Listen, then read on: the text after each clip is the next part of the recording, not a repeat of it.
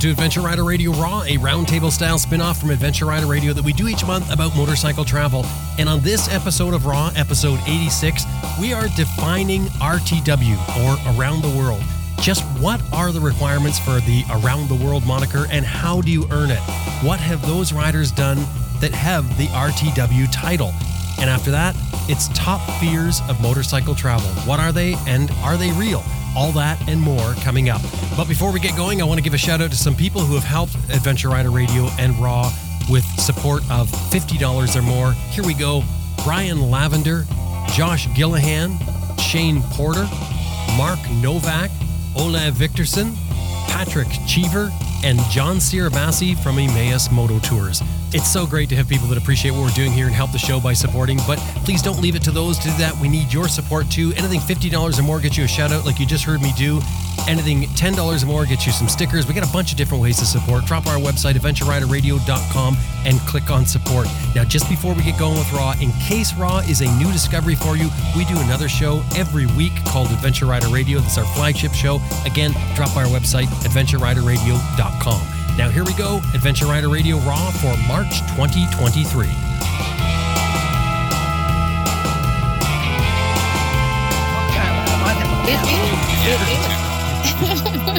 My faithful assistant's going to be bringing me a large whiskey in a minute. You have an oh, assistant. It's funny he said that oh, rather quiet, didn't he?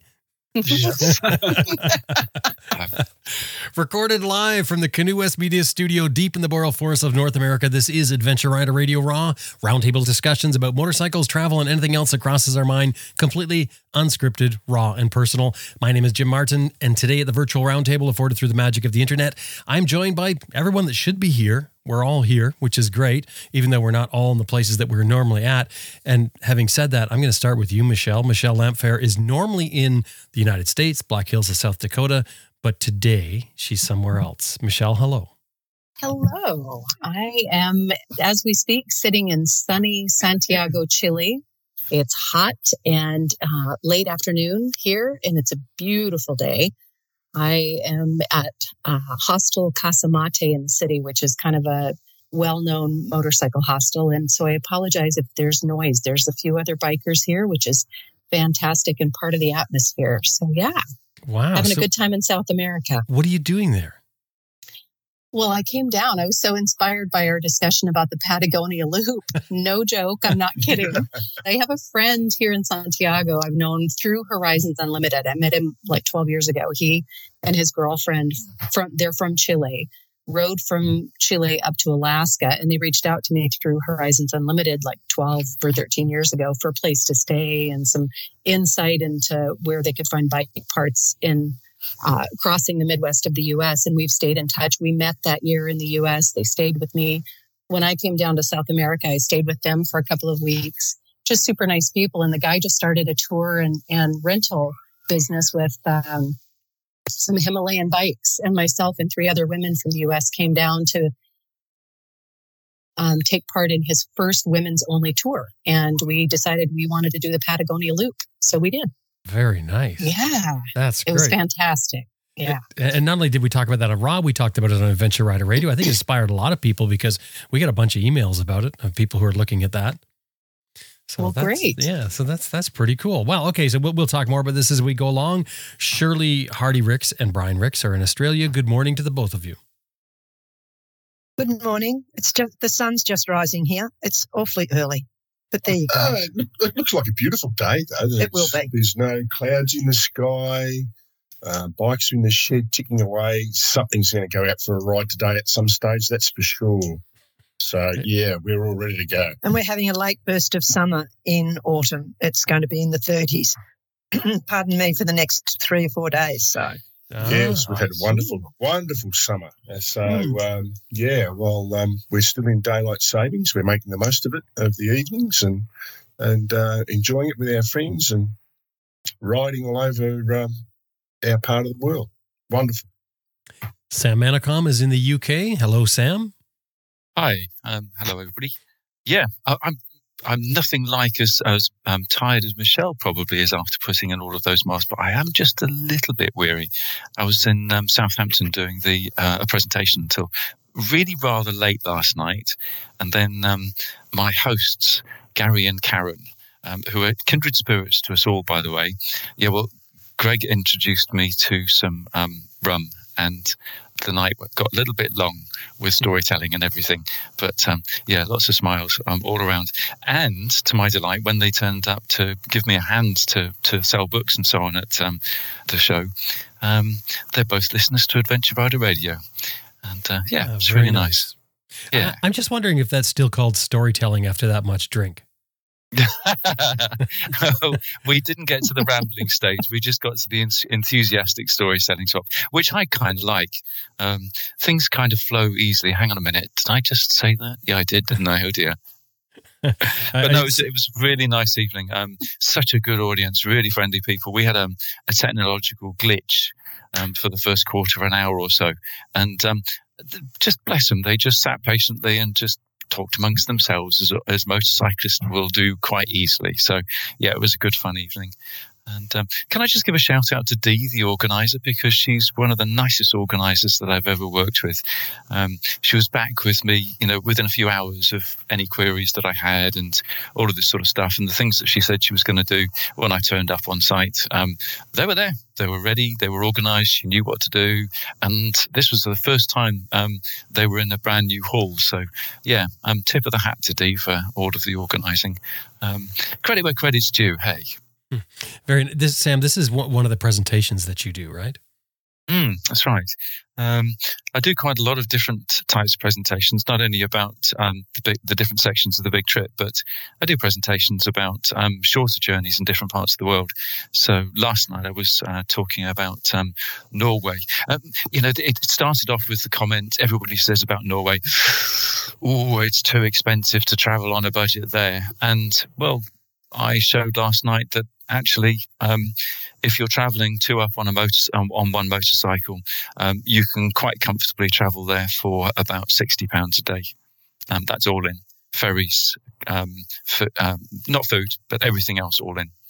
Hmm. so I think a few people went away last night cho- stroking their chins and thinking, "Wow, okay." Because I'm in Norway. Um, Shirley and Brian, you've been there, haven't you? Grant, you've been there. Love it. Drop, love it. Love it. Love it. Isn't it? Yeah. Yeah. Yeah, absolutely beautiful. So it's a good, fun presentation to do. Let's bring Grant in. Uh, Grant's still sitting out there. Grant Johnson in British Columbia. Hello, Grant. Hello, hello. We have spring, but the snow line is still halfway down the mountains. But I've got two bikes apart. I've got work to do on them to get them completely ready. But I'm looking forward to proper spring and getting out and doing some riding soon. Mm. Soon, didn't please. you have your bikes apart last spring? And wasn't it getting into riding season? I mean, why don't you? Do, yes. There could be two ways to handle this. One, you could do your winter work, uh, your or your work rather in the winter. The other one would be just be like Brian and just have like dozens of motorcycles. So there's always something to ride. Uh, yeah. Um, no, I know about dozens of motorcycles, and the more bikes you have, the more work there is to do, and the less riding you do however. So I just try and limit myself. I have four, and that's too many according to Susan, but we all know the correct number of motorcycles, don't we? Yeah. Just yeah. What is it, Brian? Plus, plus one. one. just one, one Just one more. Yep. I think it's 15 at the moment, Grant, but um, oh. and the, it's going to be a cult. And the other rule is never let your wife sell them for what you told oh her they're worth. Lord, no. no, no, no, no, no. Oh, she is not allowed to sell. you know, no did you see that beautiful R90S I just finished? I, I saw that. That was fantastic. Yeah. Yeah, right. Yeah. Well, there's a few little teething problems with it, you know, like um like making it go. Oh, that's that. Dirty so, shot. So, so what's happening, Brian? Well, well, we put it together, and I thought it was all together. Other people had sort of done the forks and stuff, and I took it for a ride from where I was having it, um, the carbies looked at, uh, down to get fuel, and as I'm right, as I'm just cruising down there, the brakes felt funny. The front brakes. I thought, oh, that's a bit strange. But anyway, I pulled up at the petrol bowser and took off. And I, when I went to hit the front brakes, there was no front brakes. And um, that someone had forgotten to put in the bolts at the bottom of the forks, and the two pins holding the calipers had dropped out. So the calipers had left the um, the discs. so that's one thing. I sorted that out, and then uh, I got it on the road. Took it for about a fifty k ride, and um, um, there's a, a lock nut uh, just onto the, the clutch cable, as you know, ground on the old Beamers. That wasn't done up, so um, I ended up with no clutch at one stage here. But that's no drama; you can ride with no clutch if you have to. And So- then And then, he took it for a long ride, and I said to him, "Do not make me put the trailer on and come and pick you up." Uh, uh, You should have Because said that. I'm not up to that. at It's your own fault. And what happened? The phone rings about an hour later, and I said, "Where are you?"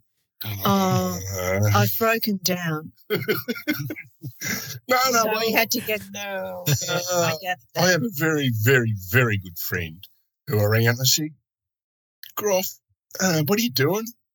You haven't got a wine in your hand, have you? You want to go and get my trailer?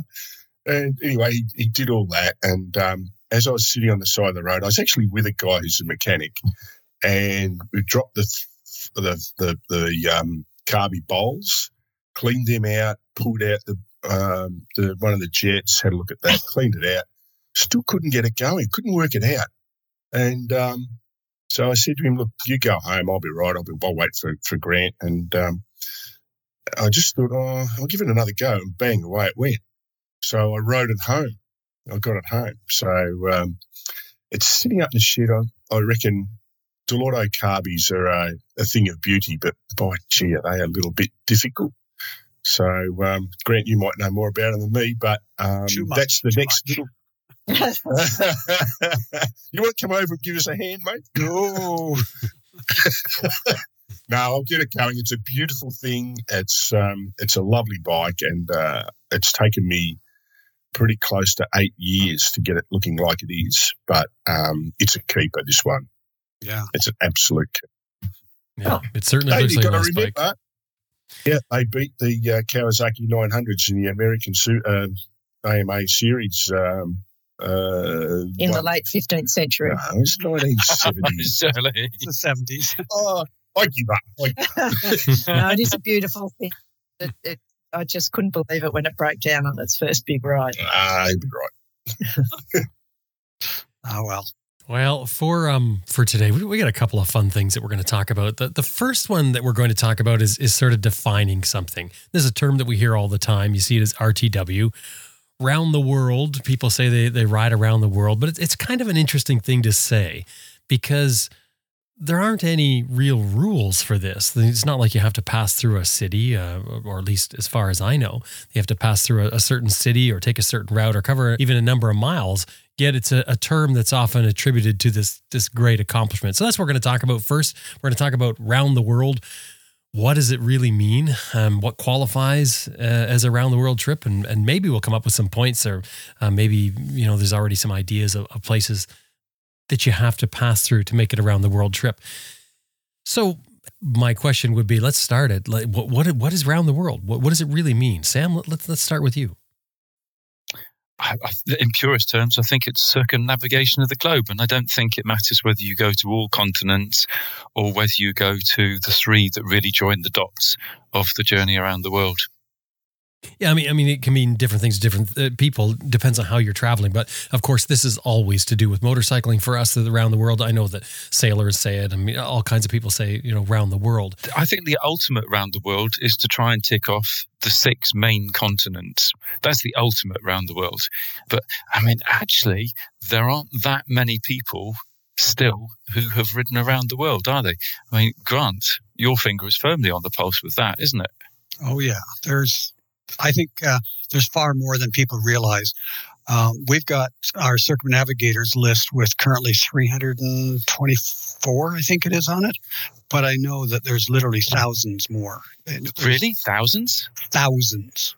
People keep Yeah, coming I out of the agree with that. woodwork all the time. You know, like all of a sudden there's this guy, I've never heard of him, don't know anything about him, know nothing. Nobody knows anything about him. You can't find anything, but this person exists.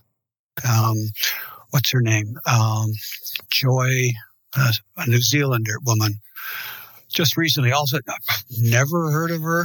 Joy McKean, way back in 1955, went around the world on a BSA Bantam 150. Never heard of her. The Mm. only people that knew anything about her were the BSA Owners Club in New Zealand. But Mm. somebody wrote to us and said, "Hey, what, here, what about Joy McKean? Who? Wow, okay, she went all over the place on a bantam. So I mean, th- th- it there are happens very all the time. Yeah, exactly. I mean, there are very many people who have got no interest in sharing their trips on social media and all of the rest of it, have they? And of course, back then, there's social media, ha ha. Um, but um, th- there are very many people who just don't. They just Yep. get on with it quietly, don't they? They do their Exactly. thing. There's a lot of people who do it for themselves. Hmm. The the modern concept of doing it for your audience was, is completely foreign to them. Um, so there's there's lots and lots of people who've done these trips. And Like I said, we just keep hearing about more and more and more all the time. So I'm sure that there's thousands, easily. Well, like if you think of you know the Iron Butt rally, you know things like that. Um, Iron Butt has a certain criteria that you have to meet, and they've got a whole way to do it to consider it their accomplishment for for the round the world thing. What do you need to accomplish? Well, like how do you become a round the world traveler? You know, if somebody was to set out now, what points would they have to pass through? What would they have to what would they have to do? it's a very flexible thing. And this is something we have discussed many times. Um, to give a little bit of history on what we've done, Mark Holmes wrote to me back in 2020. And he said, uh, while riding around the world, a thought occurred to me that I have still been unable to answer. How many people have circumnavigated the globe on a motorcycle? I concluded that it could be anywhere between 100 and 1,000, but really I have no idea where the answer might, might lie. So he was working away on putting together a bit of list and checking around and he got in contact with me and we decided to do a circumnavigators page so you can go to that at horizonsunlimited.com slash circumnavigators or if you're a lazy typist like me slash round rtw will do as well and we started the list and we worked out the basic criteria of what we seemed what we thought seemed reasonable so that, but it's all very flexible and very much in the mind of the doer or the beholder. You, you know, some people want to be extremely um, locked in. You must do absolutely this. You must cross every continent or whatever. But if you feel like you've done it, yeah, you've probably done it. As long as you've done around the world and you started and finished at roughly the same point. So, and two wheels, as far as we're concerned, two wheels is ideal. Sidecars permitted. Any direction, any continent, any country, continuous journey by motorcycle, brakes permitted. Uh, the same motorcycle is not required, in our opinion. It's okay to change bikes. I mean, if your bike is destroyed, totaled in an accident, does that mean suddenly you haven't done around the world? Well, no. And I know people that have gone around the world by buying a motorcycle per continent, and that's fine. Um, of course, you've got to. What about doing it in bits, Grant? I think doing it in bits is okay. Um, if it's semi-contiguous, contiguous, like you, you do London to Australia, and then you do another trip, you do South America, and then do North America or whatever, something like that. I think that's fine. It's around the world. You went around the world. Time is not really a relevant thing. Um, and like for instance, we went uh, through Africa. We had to fly from Cairo to Kenya because you couldn't get through Sudan at the time. Yeah, okay, that's fine. We we did Africa north to south, close enough, best you could. Um, I mean, wars and pandemics causes minor issues. Um, so, and if you had a passenger, for instance, your passenger did around the world. Yes, they did it on the back of a bike. That's fine. So, those are our basic criteria. Still Yeah, f- that's right. fairly vague. I mean, because you said as long as you know they went around the world and they started and finished in the same points, um, that's still fairly va- vague. And and Sam mentioned you know the ultimate. I know you weren't saying this is a thing, but it could be the ultimate RTW. The ultimate around the world would be covering all six continents. Nonsense. You think that's nonsense? I don't think it's necessary. that was fairly lenient, Mark Grant. yeah, I, I'm I'm quite solid on that. I, I think it's not critical to do every six continents. I mean, you could easily go Uh-huh. around the world by doing North America, Africa, Australia, and back to North America. You No, cross the equator twice. That's Well, what I know saying. that's not what you said, Yeah. but I'm just saying that all six continents is not required. No, no, no. That's what I said. What I said was circumnavigation of the globe. That's around the world. But the ultimate around the world is when you can, um, on the same trip, do all six continents. That's the Yes. ultimate. So it's almost as if I'm creating a new title without intent. But Well, Um, yeah. but it's Yeah. it's, it's, Well, it's round the world. Sam, I've got Either say, one around the uh, world. yeah, I, I, I didn't think um, around the world was that relevant for our travels, but that we have done it, I'm sure. But yeah. Um, to me, it was uh, experience all six six continents. That's what I wanted to do, and we actually experienced seven continents. And, and circumnavigate actually means around. So as you say, Grant, you go North America, South America. So you're just sort of following one band of the world. That's the true meaning of circumnavigate. hmm So you either go around the equator or you go around the 68th whatever degree line to do those the four North-south. major continent four continents that you're talking about. So round the world and circumnavigate are probably two different Yeah. things if you want to be a purist on the use of language. Yeah, well, that's right. You could walk around the the, the, the uh, South Pole if you wanted to. That's around the Yep. world. That's it. it is technically, arguably. Although I The think one of the version. common, yeah, one of the common definitions is that you must cross the equator twice. Yeah, yeah, that's fair. That's a very common definition. That would Yeah. mean that you have actually gone around the world and eliminates the cheaters going around the South Pole. So, Yeah. Oh, I think let them have it. To do that, let them have it. oh yeah, I think that's a that's a it's an achievement in itself, but it's not around the world.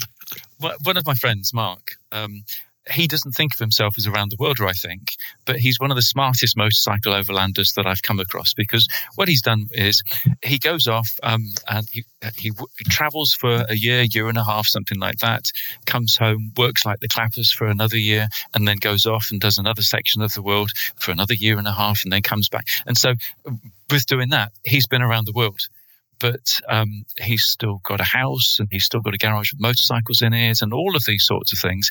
But I don't think he thinks of himself as being around the world, but he's been to all of those places, like Brian and Shirley. You have. I don't think there's anything wrong with saying that people who have done their round the world journey in chunks um, is wrong. I, th- I think it's it's absolutely brilliant because in the end, why do we travel? W- we travel because we want the knowledge and the experiences gained in as many different parts of the world. So yeah, it's, it is very difficult, isn't it, to put a, a strict set of guidelines on this. And darn it, we're motorcyclists and we're all different. Mm-hmm. Everybody has a different Yeah. idea. Here, here. And I, I happen to have just recently here in South America, in fact, had the pleasure of meeting two young women from North America, from Wisconsin, actually, who are traveling. And one is attempting at the moment to be the youngest female to circumnavigate the globe on a motorcycle. And she, she was kind of filling me in and I apologize. I tried to research and look online to find out what the um, requirements are for Guinness. And it's a bit vague when you're trying to research online, I think you'd actually have to go through the application process to find out the details. But my understanding is that it was a minimum, they had a minimum requirement, excuse me, for the number of continents that she needed to uh, ride on. She had to have a continuous trip with one motorcycle. I know, um, again, these are all kind of different interpretations of it, but for Guinness, it was one motorcycle, continuous trip. She had to cross the equator twice. She had to have a minimum of a certain amount of mileage. And don't hold me to it. It was something like 30,000 miles or whatever the number was. Um, so there were some very specific terms for that eligibility for a world record.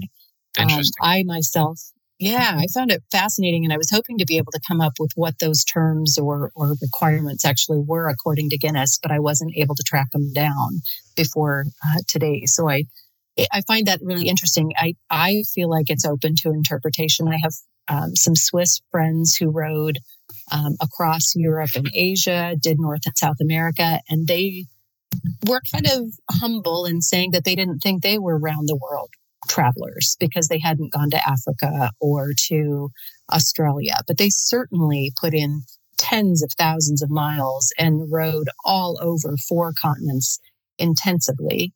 Um, so it, it, it's funny to see the different interpretations. I am not, I should mention for clarification, I am not a round the world traveler.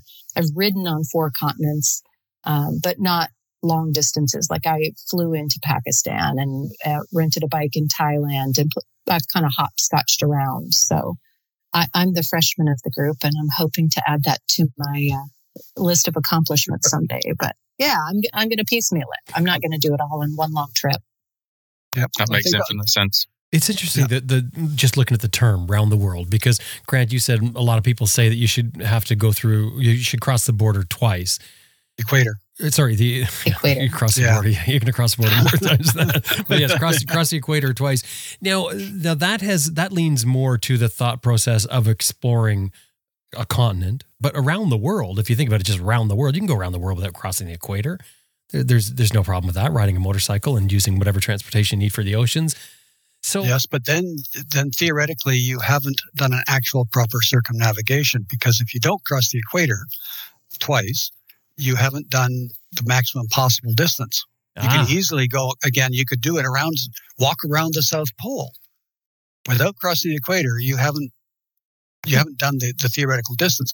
Now, just for the record, the circumference of the Earth, which is something that Guinness requires, is a minimum of 24,900 miles or 40,074 kilometers, I think it is.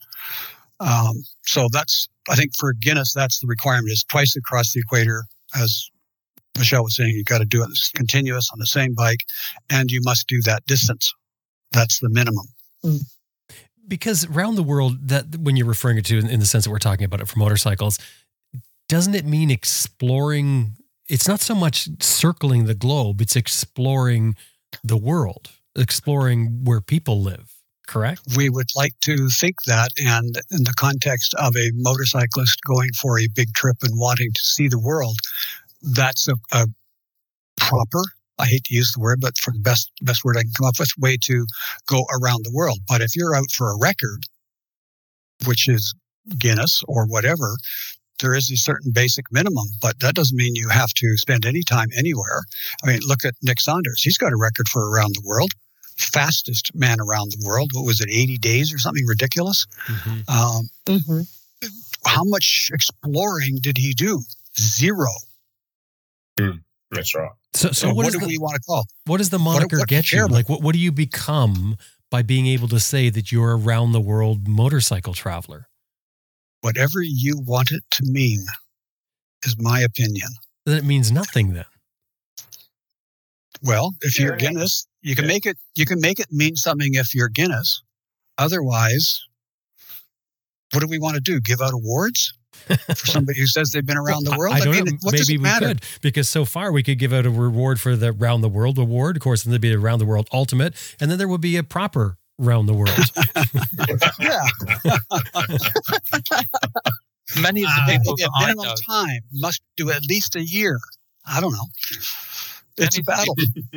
many of the people that I know that have ridden around the world just don't think it's a big deal. It's just something that they've been incredibly fortunate to be able to do, and they've learned a lot, and not only about all these different nations, but um, about their motorcycles, um, especially Dell'Orto carb- carbs, um, and they've learned a lot about themselves too. Um, yes. and that's more important to them than it is um, having a T-shirt that says "I rode around the world."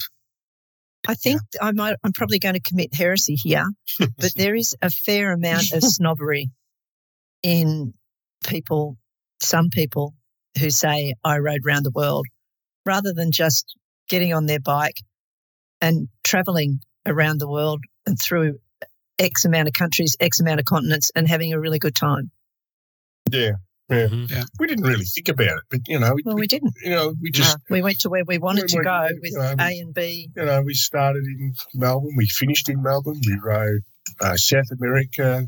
One trip bottom, we finished in. Melbourne. Yeah, one trip went up to the top of Alaska, then Europe, and couldn't get through the top of Africa, but we went down to the bottom of Africa and come up, and then crossed Australia. So I suppose that's around the world, but it is. we didn't even think about it. So that when you got home, you got a knock on the door, and somebody came and presented you with your round the world award. Sure. Oh, yeah, it's hanging on the wall. Good luck. Matching t-shirts. you know, it, that, that, was a great trip, and it was how long did it take that? Uh, Sixteen months or something. But um, you know, our first trip was we crossed the equator, and we had a ball. You know, absolutely. But we started. But then um, one of the criteria on Grant's list is you have to start in uh, start and end in the same location. Mhm. More or less. But you're allowed to, yeah, yeah, more or less. Um, but you're allowed to uh, use other transport to get to a land mass. So from Australia, when we did England to Australia, our bike started in Melbourne and then flew to London and rode back. Now, I wouldn't say we rode around the world. No. We rode across No. the world. Yeah. But Yeah. theoretically, the bike left Melbourne and had to travel over water. So it was allowed in a plane, or actually it went in a boat. In a boat. And then we rode it back, crossing the equator, going through all those places. And the only the only time it uh, it wasn't on the road was crossing Myanmar, which we weren't allowed to do in, in those days, and getting from Asia to, to Northern Australia. But that's not an around the world trip. But it's a bloody big trip, and it took us 12 months, and it was absolutely fantastic. so I wouldn't like to be shunned or looked down upon because we didn't cross the equator tri- twice, but we rode across the world. But it's good, good enough for me.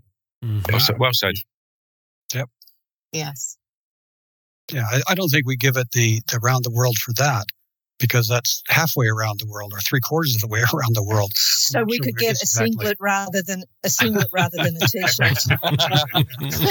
Yeah, but you've also done North and South America. So Yeah, Yeah. and, and on that trip, the bike left uh, left Melbourne in a plane to get to Oh, the ship. land mass Yeah. to Chile, on a ship to Chile, and then we did North and South America, uh, Yeah, and then flew to- and then flew flew to to UK. UK. And we're heading to get the ferry to Africa when the Arab Spring broke out and the ferry stopped running. So we had to go back to England, fly the bike to Africa, travelled around um, southern Africa, middle Africa, and then went flew the boat bike to Australia, west coast, and rode most of the way East Coast, yeah. uh, to the east coast. So that, but does that constitute a round the world trip? I think so. Because the only thing that stopped us was war Yep. and ocean. Yeah. You, well, you did Europe and then you went from Europe to what part of Africa you could get to and rode around Yeah. down there and then shipped Yeah. obviously to Australia and then rode Yeah. across Australia even, which, yeah, that kind of fits But we the didn't definition go to. Asia. Doesn't matter. We didn't go to Asia on that trip, but we did go to Antarctica, but without the bike. But No, you did yeah. Asia when you went London And back sp- home. speak- yeah, and speaking of that, I, I, I really think that um, Antarctica should not be on anyone's list on a motorcycle. No, It's so agree. pristine. Yep. You don't want to see it's anybody. illegal. That's what I Yeah. was Yeah. alluding It should to. stay that way, man. Grant. Can't do it. Yeah. Yeah. I mean, we were there in 97 Just- and we were on the boat on the way to Antarctica and we were talking to the captain about what we'd been doing and the trip and everything. He said, well, you should have told me. We could have loaded your BMW Yeah. on the uh, uh, Zodiac and you could have ridden on, on Antarctica. I said, well, now turn the boat around. He said, no, can't do that. but I mean, it was legal then, but it isn't now. Mhm. No. Yeah, but I think there's a couple of people that have, uh, you know, the trumpet that they've they've taken a motorcycle. You know, I, I just think that's wrong. I, Yes, I, I I can't agree. agree with it. I don't Yeah. like it at all. Yeah. Well, uh, I mean, I, I just can't help but go back to this around the world. If it's a term, it has to be defined somehow. And I'm just wondering if if to define this, it almost couldn't be a point system, you know, where you have you've got to collect so many points, and that's by by going through so many continents, or, or really it should be countries. Because I mean, you know, if you skip North Africa, I mean, you haven't seen the whole continent; you've experienced part of it. Um, and of course, time would be in there, and certainly distance. And what about this one motorcycle thing, or or more than one motorcycle? I mean, if you're using more than one motorcycle to travel around the world, aren't you just sort of like leapfrogging from one thing to another to another? I mean, is that could that really be a round the world trip?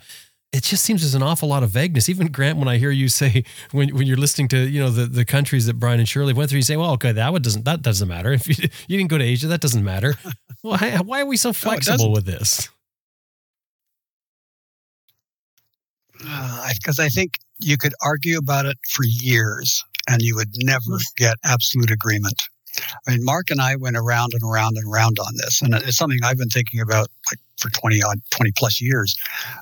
What is around the world. It's very, very much in your personal opinion as to what do you think is the minimum required.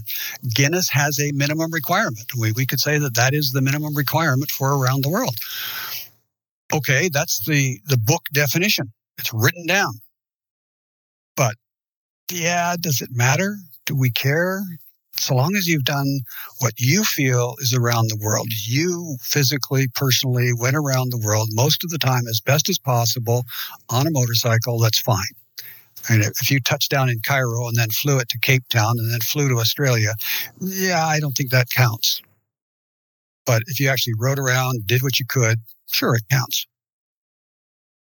I know somebody who did well, I know he's done, I won't say the number because it would identify him, but he's done more than one around the world. And I know that on at least two, if not three of those, he did not count or did not do Africa. But he hmm. still actually did go around the world. It's terrible. Well, I'm just kidding. I'm just kidding. to me, the only way that you can you can really sort this out is if you're going to say around the world, it has to mean something because otherwise anybody could say it. I mean, I could say I went around the world, and I certainly haven't even even close to being around the world on a motorcycle. So I mean, well, I've been around the world on an airplane. So what? I mean, literally in a so, three week period around the world on an airplane. So, Do I Jimmy, count that as anything? No. Jim, are you suggesting that we need to have two titles, um, two different T-shirts, and one is a T-shirt that says Circumnavigator, and that means that basically you've circumnavigated the globe by hook or by crook, and the other one, um, uh, Round the Worlder, or the Ultimate Round the Worlder, which is every continent.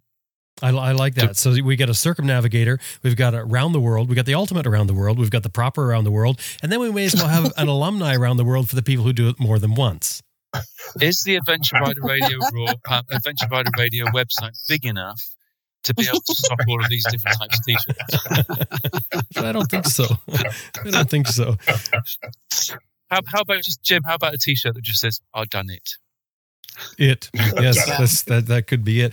I'm thinking that you know, it would have to be a point system. You get a point for each country. It would have to include distance, time, and don't you think the motorcycle should be the same motorcycle? Doesn't that doesn't that make sense? I mean you know you said guinness uh, grant you said you, you think guinness requires that to be one motorcycle. There's a mm-hmm. lot of sense in that you know as far as achieving something. Yeah if you want to go for a record and be official sure fine. If you're unlucky enough to trail your bike where it can't be repaired or have your bike stolen should that um, prevent you from getting one of these t-shirts. No, not at all. But it should send you back to the start where you start again with a new bike. I think. I think what game is that? You're a, you're a stirrer, Jim. You're a stirrer. I, I think. I think it all comes down to the panniers. So the moral of that story is, it doesn't matter what the bike, is so long as the panniers make it around the world. Yeah, what if you crash? Oh, the tire. Yeah. Oh. You have to bash. We do stickers and map. Exactly. Yeah, yeah. Right. That's that's that's the one, Michelle. You know, uh, been there, got the sticker. That's all we need. T-shirt. Do you know, I, I think that we need to stop using the, the phrase round the world traveler. I think that that's just totally misleading, and obviously, as a result of this conversation, incredibly confusing and open to discussion. And maybe we actually start, um, or to say, TMT rather than RTW. TMT. What's TMT? Yeah. like Transcontinental Motorcycle Traveler.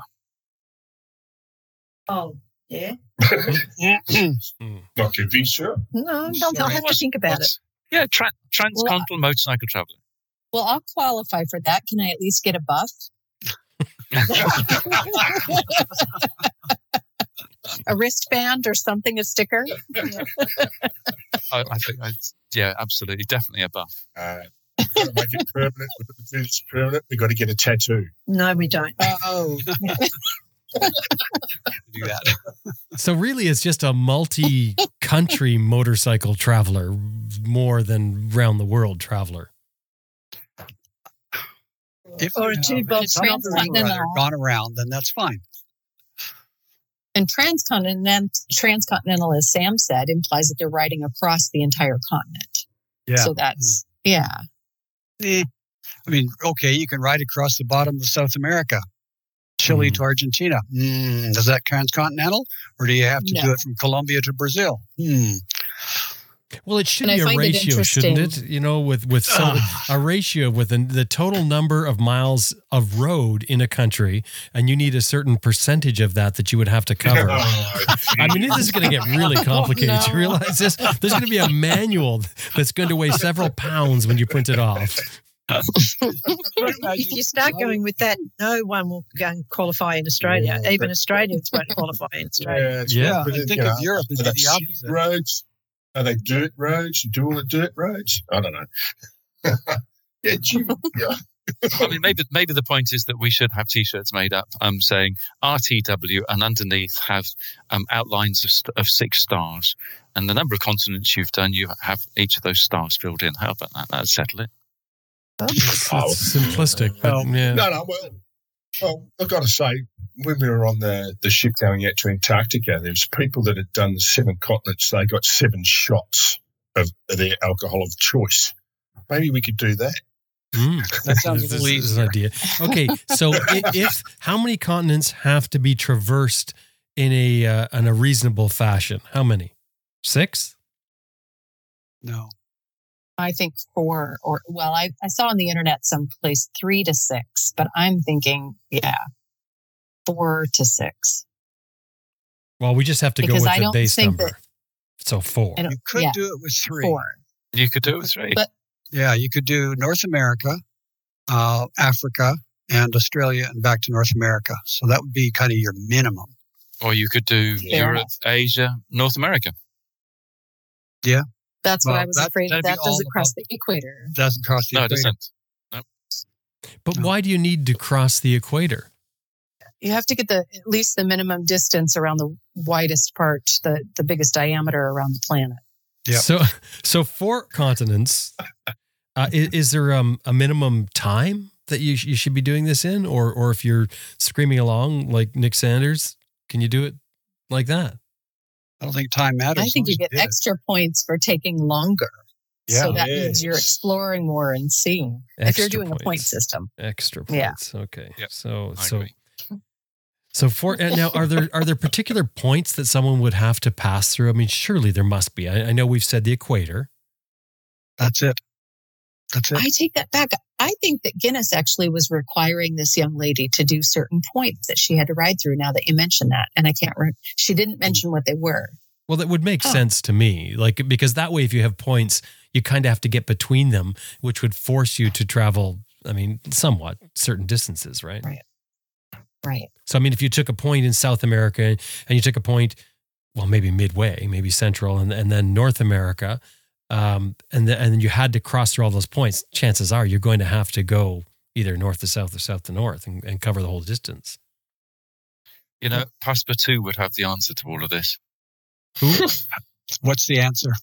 Phileas Fogg, come on, around the world in 80 days. Yes, of course. That's. Yeah, yeah, yeah, yeah. I feel like we're getting nowhere with this. I think it's impossible to define and lock it in. Right. We're going around in circles, Jim. Right. That's what we're doing. Oh, I like that, Brian. That's very good. You, you can go sit with Sam now. Oh, Brian. Wow. That Good point. excellent. Could I steal that one? Okay, so now, did you guys want to try and come up with some parameters for this, or you just want to throw up your hands and say, "Forget it, I give up"? Let's just get, let everybody use these terms, and we'll just mean whatever we want. You want to say your RTW? Your RTW. Simple as that. Pretty much. Yeah. Yeah, Yeah. Sit, ar- sit around the campfire with your mates and argue the point. Okay, I like this. So we started out with RTW, wondering what it really means. We've come up with the fact that we don't know what it really means. It really means nothing, but people seem to know when they've done it. Everyone, everyone seems to know that because you guys have said, no, that's not really, or yes, that is. So you'll know it when you do it because you'll feel it, but you can't really say what it is. what really matters is that you get out of your home That's environment. You brilliant. go and explore as Amen. much of the world as possible. Yes. That's what really Here- matters. Yes, Sam. Well said. Okay. Well, we'll leave it at that. And uh, Sorry, Jim. no, There's no defined definition. I think you could do it. You could definitely come up with with a plan. The thing is, will everyone like it? No, everyone won't like it No. because everyone won't be able to not. to cover everything. But it's a, but it's an interesting term around the world. Mm. Yep. And why is it RTW? Why not ATW? Yeah. And I know some, I get that every once in a while around the world. Yeah. The acronym doesn't even make sense. None of it makes sense. No, it doesn't. Moving on. Round exactly. is, a, is a contraction of around the world. Okay. Well, we're going to take a break. After the break, we're going to come back and talk about top fears of motorcycle travel or tropes about motorcycle travel, those type of things. But Stay before you us. do, Oh, what? everybody who thinks they or feels like they have done an around the world or an RTW or a circumnavigation, go to horizonsunlimited.com slash RTW. See, I fell into that trap too, slash RTW and fill in your details and we'll put you up on the page. And for those who are interested in this whole subject, well, there's 324 people as of yesterday, I think it was, who have done all these trips with links and all that kind of stuff. Pictures, the works. I feel like you're dragging me back into this, Grant, and I- and I can't help it. I'm going to have to go for this because, okay, Okay, so go. are are you going to refuse somebody if they fill it out and you say that's not around the world? Well, if they've done one continent, no, it's not around the world. That's not good enough. If it looks reasonable and it fits our criteria, which we have listed on the page, then you're in. Okay. fine. And is Well, there is there a place Best, on best we put our name up then, I think, mate. Exactly? Yeah, and, and is, it, is there a place to debate the criteria on, on the hub? No, but there's nothing stopping anybody from posting a thread on the hub in the uh, in the hub pub There ought to be. and uh, adding that. Yeah, Yeah, no there, problem. there ought to be. There ought to Go be a it. discussion, E- and everyone should, should join in and and give their theory on what should be around the world, and help come up with some parameters that will actually award some people this this coveted RTW logo, along with the ultimate and the proper and the alumni, and uh, the circumnavigation one. Yep. Okay, well, as soon as this this uh, thing goes live, I will post it on the hub. Okay. Okay, we're going to take a quick break. I've got two things I want to tell you about. When we come back, we're going to, you know, get more into this. Finish this off. Stay with us. So this episode is supported by freshtracks.co.uk. Fresh Tracks has been around since the 90s, and what they do is they work with companies or groups to inspire, motivate, challenge, and build communication skills through team building exercises. They work with companies like Mars, Pfizer, Comic Relief, and Yahoo. So have a look at freshtracks.co.uk. And anytime you're dealing with them, throw in there you heard them here on Adventure Rider Radio Raw. freshtracks.co.uk. Cass and Moses is a law firm that specializes in representing us motorcyclists. I know we don't like to think about being in a crash, but if it happens, imagine the value of having a law firm that understands motorcycling at the core, that's been doing it for 30 years. They will understand our point of view as a rider and what riding is all about. I also noticed on their website that they have a list there of what to do if you've been involved in a crash, which we should all read. It includes things like preserving the evidence, which they say is vital in trying to get compensated for anything. Things like surroundings, road conditions, weather, direction of travel. There's a whole list there. And you can try and imagine what it would be like to figure this out after the fact, after it's all over and you go back weeks later or something. Knowing what to do if you're involved in a crash is key. Another one they list never admit fault. That's one that I've learned years ago. It's easy, I think, to get discombobulated or maybe feel bad that you were involved in a crash. You know, just the whole thing is just unsettling. But maybe it wasn't your fault. Wait for the legal system to decide. Don't admit fault. Anyway, their website has a lot more information like that, and it's probably worth jotting it down. Bottom line is if you've been hurt in a motorcycle accident, even if you don't think you have a case, Cass and Moses says you should call. Their number is 1 800 Motorcycle. Love the number 1 800 Motorcycle. And meanwhile, even if you haven't had an issue, I just mentioned to you some of the information they have on their website, but they also have a free book called Standing Up for Bikers That Go Down that you can register for and get. Apparently, it deals with a better understanding of insurance, and they've got a bunch of stories from dealing with 30 years of representing injured motorcyclists. The website is cassandmoses.com. Anytime you're dealing with them, throw in there that you heard them here on Adventure Rider Radio Raw cassandmoses.com. And by the way, the links like that, they're always on our website. Go to the bottom of our website, any page, you'll see the link there. Okay, we ready to get back to it? We going with this? Yeah, yeah. All right. Top fears of motorcycle travel. So we're really going to talk about these tropes that go around about motorcycle travel. Uh, I I guess all travel, really, in, in in general. But I mean, you know, anything to do with motorcycle, of, of course, they're in here. Shall we make a list first of, of do, do you guys have ideas that you think are, are some of the top things you hear? Can I can I start die. with one, please? Yeah. Please, please. Having the fear that my trip will or won't be classed as round the world. no, now that is a valid one. That I didn't think of that. That is so true. So sorry, that's perfect. That was fantastic. I'm not. It was hilarious. so, so do do we want to list these, or, or should we just sort of take them as as we throw them out there? Let's throw them out. Okay. So let's start it off with saying something like, uh, like in other words, a fear somebody would have, for instance, uh, or, or something you might hear often. Um, travel is dangerous for women. We hear this, so so let's just tackle that one to begin with. Is travel dangerous for women? More dangerous than it would be for men? Is it dangerous at all?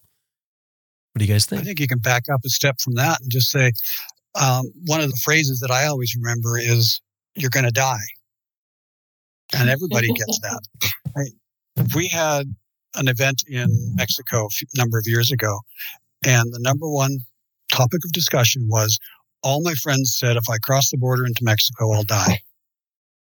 Mm-hmm. And I think that's the number one fear of people have is they're they're going to go to these strange, exotic places and they're going to die because they listen to the news and they watch TV and all the rest of it, and everything says it's dangerous out there. People die. Well, yeah, but they die in your hometown too. Mm. yeah. Here in the Lower Fraser Valley and that BC, there's been half a dozen shootings just in the last few weeks. it's it's nuts. Mm. But really? that yeah, Canada. Yeah, I mean that's Canada. I know. You don't shoot each other. Oh, oh. that's terrible. Mm. Well, both Canada and the USA have been on European countries, and I won't mention which ones, list for do not go. It's dangerous in the last 20 years. Anyway. Um, France was on Australia's because of the pickpockets in Paris. Not a do yes. not go, but a right. things you should be aware of, cautious of. Mm-hmm. That yes. Paris was a dangerous city because of pickpockets. Well, you know, yeah, you can get robbed in suburban Melbourne. Yeah, would be. Sure. Yeah. Yeah. Um, I, I, think that's. We're all going to die one day, but not today, hopefully. Yes. But yeah, when you do a trip, that's always a risk. But that's yeah. a risk when you get on your bike and ride to the shops. Yep. Mm-hmm. Well, I'm always re- remembering um, a story that we talk about when we do our four easy steps to round the world travel presentation. And that is this guy was in his house, middle of the night, sound asleep, other people in the house and other bedrooms in the house, and a sinkhole opened up underneath him. And he died. They still haven't recovered his body. Everybody else in the house was fine. He was home safe in his bed mm. and he died. So when yeah. your numbers up, your numbers up. Yeah. right. This is going to sound really crass thing to say, but I'm going to say it anyway. Listen, if you stay at home and you don't take the risk to get out and see this world, then you are missing out big time. It's absolutely incredible. And if you die, well, you're dead. So you're not going to worry about it anymore. and what is this? I think I've heard the saying before, and it's very true. We all die, but not everyone lives. So get out there and live. Yeah, mm, that's, like that's that. one of my mottos. Yeah. yeah. And you only die one day, but you've got to live every day. Is another one, and to me, that's oh, so that's true. true. That's very yeah. true. But but let's yep. really look at this thing, this fear of traveling, and and figure out is mm. is it legitimate? Uh, you know, is it more dangerous? Are there heightened risks going traveling as opposed to staying home? So let's say my have my day to day life. I go about my business here at home. I go off to work. I work at the grocery store, and and then I come home. Is, is it equal risk to do that day after day as it is if I decided to pack things up, quit my job? And go traveling for two years, maybe not around the world because I don't know if I'm going to cover all those continents, but. You're going to go. Is it higher risk? Like, is there, like, do we have a higher risk? And I know we're not stati- statisticians. Is that the word? Statisticians? Stati- statisticians. Statistician. Statistician. Thank yeah. you very much. And, and I don't think any of us are economists, so figuring this out is probably way above our pay grade. But but think about that. Do you do you think that it's higher risk when you travel than when you're at home? Well, let yeah. Let me make stands to reason. Yeah. Um, the number one risk of somebody traveling around the world on a motorcycle is the motorcycle. Mm-hmm. Are we all agreed yeah. on that?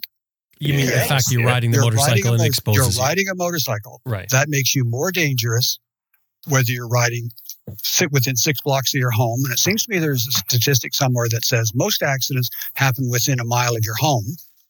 Right. So if you get That's true. farther That- away, yeah. it's probably That- that safer is- all of a sudden. Grant, that is actually a statistic, and it's uh, within 10 kilometres uh, in, in kilometres language of your home. Yep. Most people die on the road in that Yeah. in that vicinity because familiarity breeds contempt. hmm I And, was and, just and- looking for the right phrase for that.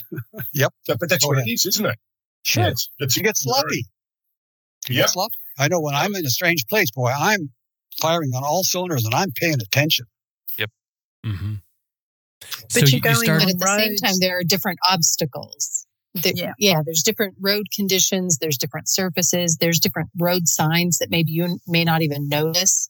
Um, there's customs within a country that people take for granted, and there may not be signs posted for visitors, certainly, maybe ones that we can't even read to warn you about something ahead. Maybe you're entering a landslide area or um, what have you. Maybe you know, any number of things can come up that affect road conditions. And you being unfamiliar with the terrain really exposes you, I think, to more risk. So yes. So wh- what we're saying here is then there is a heightened risk, even though you your senses your senses are heightened, as you said, Grant. You're firing on all cylinders. You're paying attention to everything. There is an increased risk, and, and the one thing you didn't mention in there, Michelle, was the other drivers in, in, in some of the other countries. I mean, you must have been experiencing that yourself just on this trip. Some of them are Yes. frightening. Yes. Let's, let's not talk about Cairo or Marseille or Bangkok Right. So or um, Or, Jakarta. Hanoi, Um, or Hanoi. Yeah. Yeah, there's a Yeah, I say I had forgotten. I mean, I haven't ridden in South America for a few years. I think the last time I was down here on road was in 2019 or 2020. And being back in cities, I forget about just the the nuances of traveling in cities like Santiago or Bariloche, even, you know, mountain towns. The the way that people use turn signals to indicate that it's safe for you to pass them or not Mhm. is very different from country to country. The way that people use lighting, um, hand signals, the way that um, signs and roads are marked.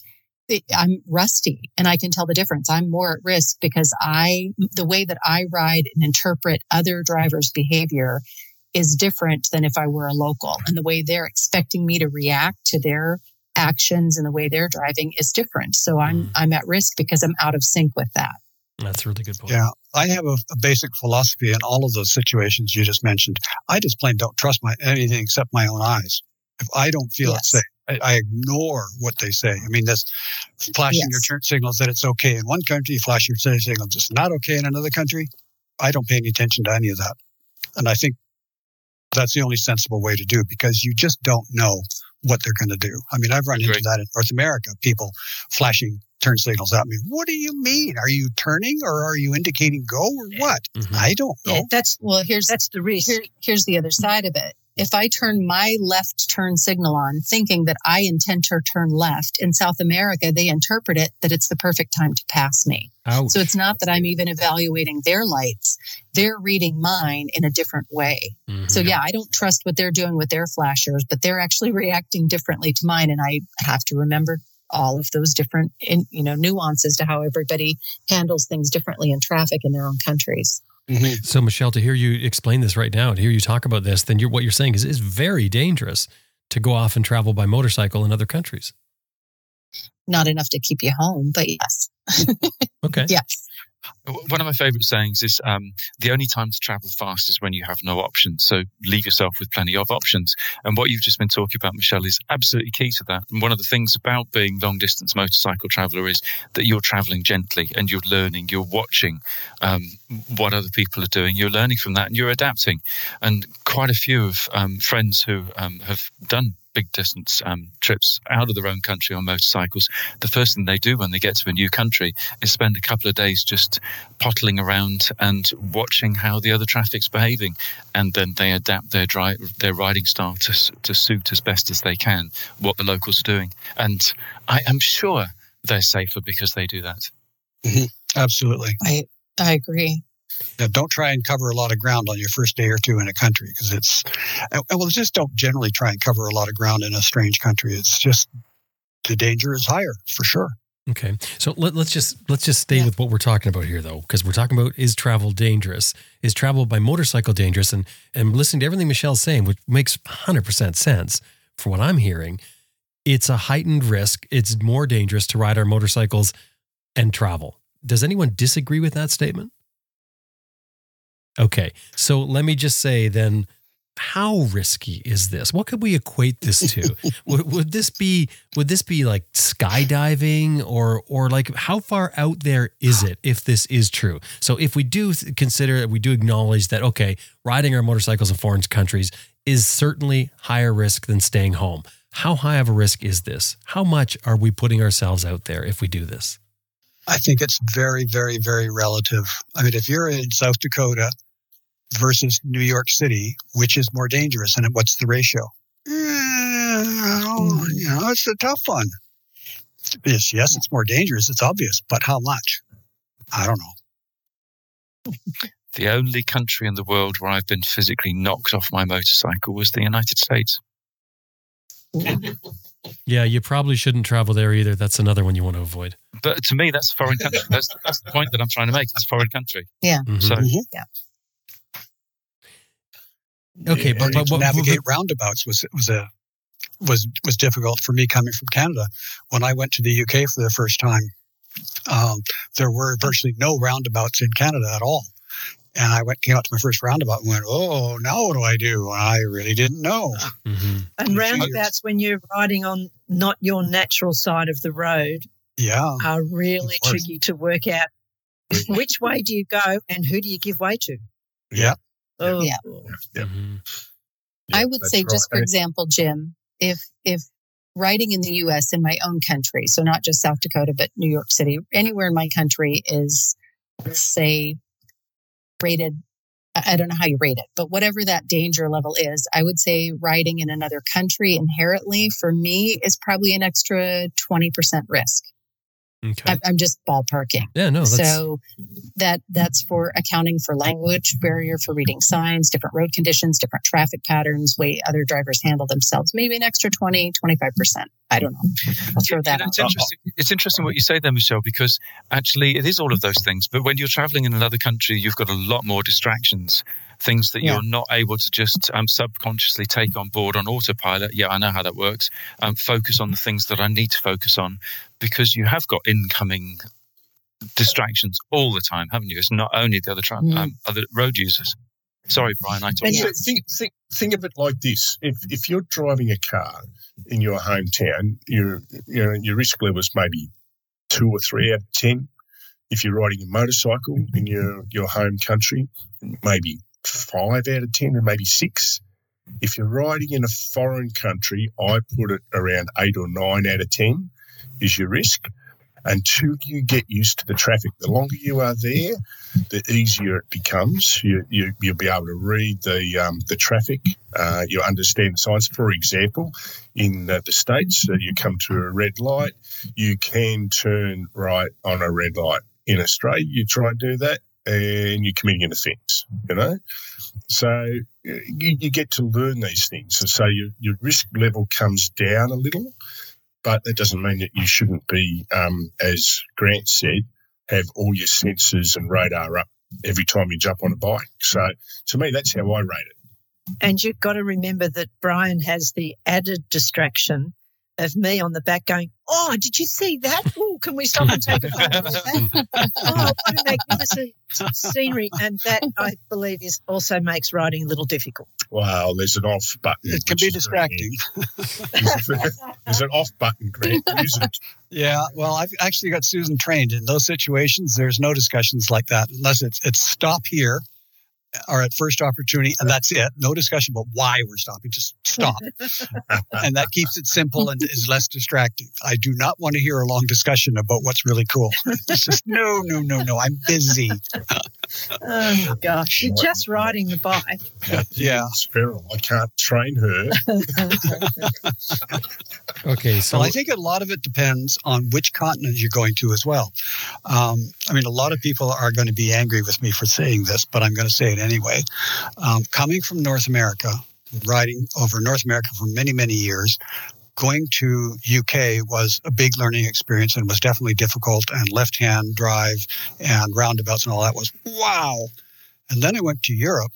Well, I should say, but in the UK, I found that drivers there were generally better, better mannered, more skillful. Yes. Um, yes, yes. Did things the way you're supposed to do. And once I got used to it, I felt that the UK was safer than North America on the whole. Then I hmm. went to Europe, and all of a sudden I'm back on the right hand side. And, oh, cool. And it's even better. Then I went to Africa, and oh my goodness, that's a whole different ball game. That is not safer. That is way more dangerous. So it, it depends a lot on where you're going from where to where. You know, for a European coming to North America, the average driver here doesn't know how to drive, and they got their license out of a crackerjack box and so on. So that's a different, that's a higher level of risk than going the other way, in my opinion. You're very brave, Grant. I know I am. I'm, I, I know there's going to be people angry with me about it, but that is my reading of after I don't know, I've been riding for something like 30 odd years in North America and then went to Europe. And that was very strongly my perception. Mm. Well, that, that aligns with what Michelle was saying as well, though. Really, Michelle's point was that it's because it's different. That's what makes it, that's what, what makes it a heightened danger for us. Sure. Yeah. So, mm-hmm. yeah, true. Yeah. Now, fear is a real negative, though, isn't it? And we're talking about the things that we should be concerned about and um, the, the, greater level of risk and so on. But it still keeps coming back to fear is a real negative. And with the things that we're talking about, fear can just get in the way. And when you're under pressure in countries that you aren't your own, um, you're dealing with different um, driving and riding styles and all of the rest of it, fear can actually put you at risk because it causes confusion. Uh, just the wrong time.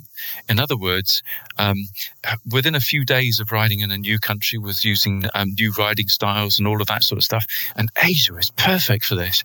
Every time you cross a border in Asia, um, the the driving style changes. It's not only the foods and the clothes and the customs and all that sort of stuff, but the driving style in particular.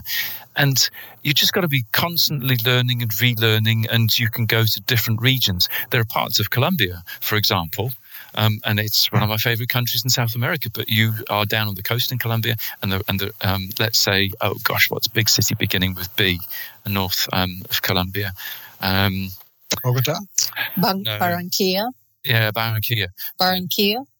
Yep, that's the one. The the driving style there is completely different to Bogota. So mm, when yeah. you're overlanding, you yeah. are just full on paying attention all of the time. And I think that this is one of the reasons why um, overlanders doing things that get them tired is so dangerous because you're just going to make more mistakes when you're tired because you're not allowing your body to, to get fully on in, in tune. And I mean, I don't know about you guys, so I'm just going to speak for myself. I would never um, be up late partying the, the, the night before I had a, um, an, another day's full riding to do. I would never do it because if I do that, I'm hungover, I'm tired, and I'm making myself vulnerable. And that to me is just not common sense. It's, yeah, it's a risk. Absolutely. Yeah, we all say we never do yeah, it, and we've all done but it, it. But it's fun, seeing. yeah, but this is like the riding at night thing. Listen, if, if yeah. I'm going yeah, exactly. if I'm going to go and ride um, in in a wide open country with good quality roads and hardly any traffic, yeah, okay, I might waver that. But if I'm going to be riding in a place where it's one large town after another, for example, then there is no way I'm going to do that. If I've got um, significant dirt roads in front of me, again, there's no way that I'm going to be partying um, late at night. It's just that that common sense thing. But like I said, that's just me and we're all different, aren't we? And, and what you were saying, Sam, about being fearful, um, I think there's always a sense of trepidation when you arrive in a new country. Once you've been through the stress of getting through the border, you you know you're wondering what the roads are going to be like, what the drivers are going to be like, and rather than being fearful, be cautious. Yeah, be be respectful, respectful of yeah. the stuff that you don't know. Yeah, respect is such a positive thing, isn't it? I mean, you ride into a situation thinking, okay, I don't know how these people are going to use their indicators to show whether they're going left or right, or uh, you can overtake me now, for example. Um, if you if you're respectful of, of, how much you don't know, um, then you're just that much safer, aren't you, Shirley? Yeah, I think so. And if I learnt to shut up and stopped interrupting Brian while he was writing, we'd probably be even safer. harsh words, harsh words Yeah. every and Yeah. then. You know, and I think it's important not to get pissed off when drivers do something strange in front of you. Yep. You know, like, That's first good drove into advice at Cairo. home as well as well, yeah, but it's even more important on the road because they may have done something perfectly legitimate that every man and his dog does, but you don't know that. So just back off and let it happen, let it go, and try and go with the flow. Join in as opposed to try and be better than them or whatever you want to call it. But because you're not, it's just different. Well, we travel to learn, don't we? And and Hmm. learning the rules of the roads and and the local customs and so on. That's all part of it. Uh, rolling into South Africa, for example, um, Birgit and I were really surprised when fast-moving vehicles behind us were flashing their lights at us. And what we didn't realise was that in South Africa, um, if somebody's coming up fast behind you, you don't um, stay where you are, just pulling to one side of the road.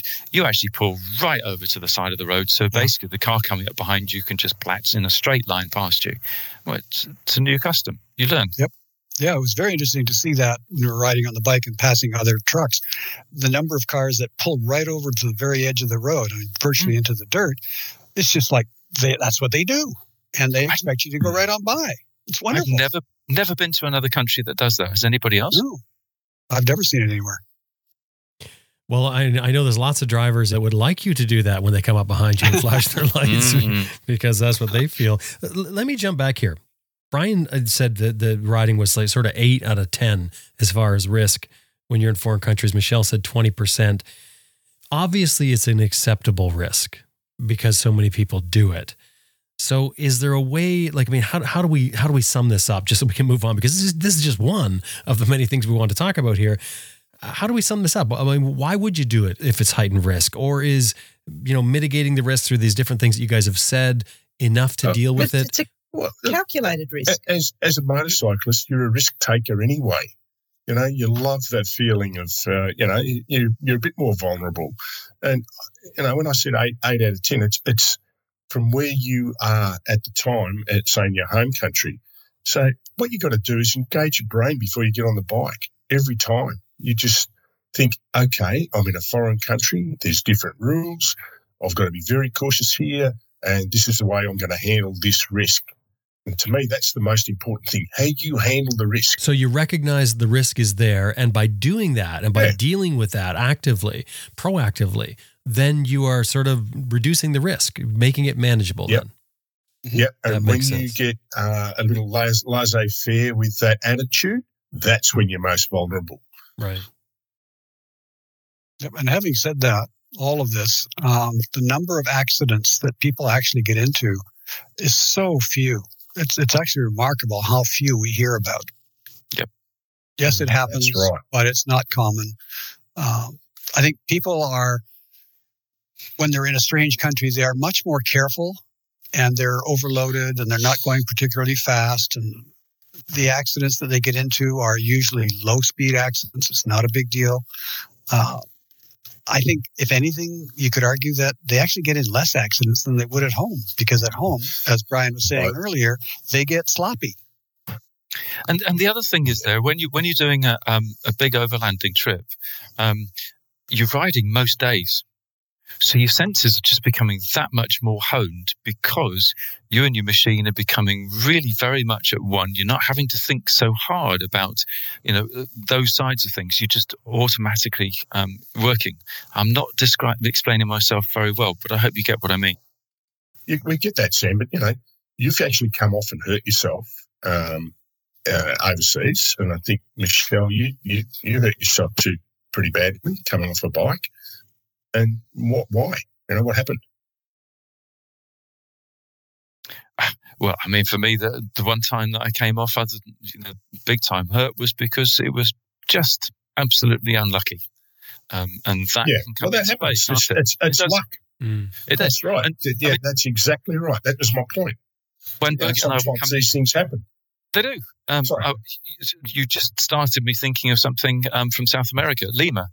Um, now, because of social media and there's so many stories about it and so on, pretty much everybody knows that um, there are parts of Lima where the the driving is um, unruly. Um, Yeah. When Birgit and I were coming through, I had cars right up against me and pushing pushing me sort of almost sideways as we were riding. They were literally right up against my panniers um, and moving me across because I was not I was in their way, and I was lucky to stay on a couple of times.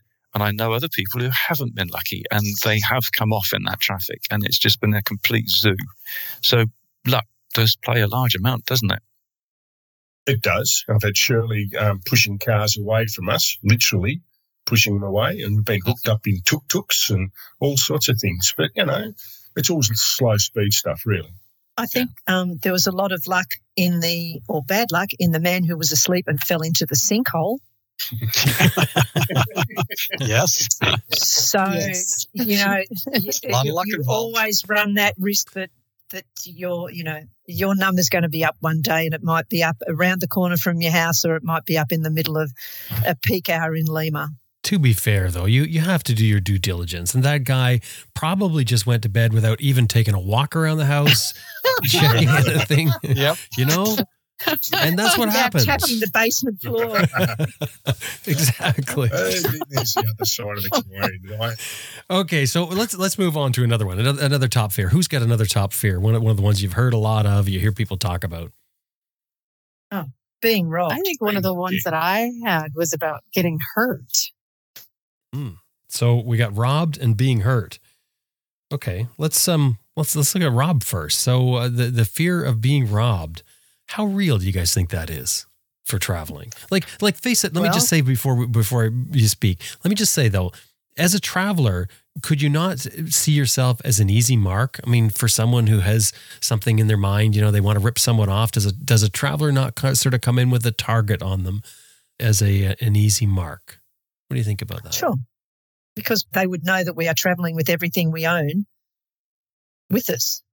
Yeah. I don't think that overlanders are as vulnerable to theft as somebody who's climbing off a cruise liner with their Nikon camera and their Hawaiian shirts and their shorts and their Rolex watch on their wrist and not paying attention to where they are and not having learnt anything about the place really before they get there. And yeah, No situational awareness at all. mm. But Yeah, I think what it Shirley- comes And I think we talk about a lot of the tools on this trip to try and keep us all safer. Yeah, Yeah, that's true. Yeah. But on your first trip, I, I really think we, on before we set off on our first trip, we all would have thought about how do we protect our passport and all these things. And as Brian said, you know, your second set of documents, because we all have a fear Well, in the early days that we were vulnerable because of where we were and, and the places we were going. Yet in reality, if you get robbed in a hostel or someone like that, it'll be another traveller who's robbed you, not some, not a, a um, not a, a local. Mm. And in all of our trips, we've been robbed once, and that was in Broken Hill in New South Wales, Australia, in a cabin in the caravan park. And we've camped and we've stayed in hostels and we've stayed in really smart hotels and through, I don't know how many countries, whatever. We won't go through that again. But we were robbed in our home country. Mm, that's another country you shouldn't go to, Australia. I know. Don't go to Broken Hill. Yep, definitely. No, I'm all of Australia. It's it's pretty sounds dangerous to me. Yeah. people told me when I set off. People told me when I set off, look, if you can make it across um, Europe without your bike being stolen, um, then you'll make it around the rest of the world. I think a lot of thieves go where the marks are, and the marks are going to be at the bus station, the airport areas, uh, any place where the, most travelers come in. As motorcycle travelers, we're not through the, the main ports of entry to any place. So we're less risky. But if you go down to the bar and party and drink and one o'clock in the morning and wander around half drunk, yeah, you're a mark. But guess what? In your hometown, exactly the same thing. If I go Mhm. down to Vancouver downtown east side, one o'clock in the morning on Saturday night, you know, yeah, I- I'm at risk, and I know that. I don't even go there. It's just no, that's too high a risk for me. Thank you. I'm not interested. Mm-hmm. So it, a lot of it depends on what you do and where you go and when you go, and it's not different in any city. If if if we all, I mean, I, common sense. Um, I actually believe in common sense, and I think all of us have got it. It's just up to us to um, actually hone it. Um, and we've got it in different degrees. But common sense says you think about those things and you think about, okay, well, when could I be vulnerable? And I think Shirley's absolutely right. Um, we are more vulnerable when we're out on the road because we are strangers in a strange land. Um, but because we're strangers in a strange land and we've got common sense, then we know it. So we take appropriate precautions such as money belts and sharing the, the whatever money we've got around in different places, etc., etc. So the point is that if we do get ripped off, then we're less likely to get ripped off for very much. And I think the fear of being victim of robbery or theft or some other sort of scam um, is actually incredibly detracting and it means that we end up missing opportunities because most people are absolutely brilliant. Most people want you to have a good time. The chances of you being ripped off are far less than you've been given an opportunity to do something by a stranger. And sometimes what seems like a scam actually may not be. It's just the foreign way of doing things. Um, and that's where it's up to us to watch what other people are doing, like bargaining um, and the first price not being the reality. And in the end, how much can we really get ripped off for? If you do get ripped off, it's probably only going to be for a small amount. So why not just chalk it up to experience and collect a tale to tell? Adventures sometimes involve, involve falling off, don't they?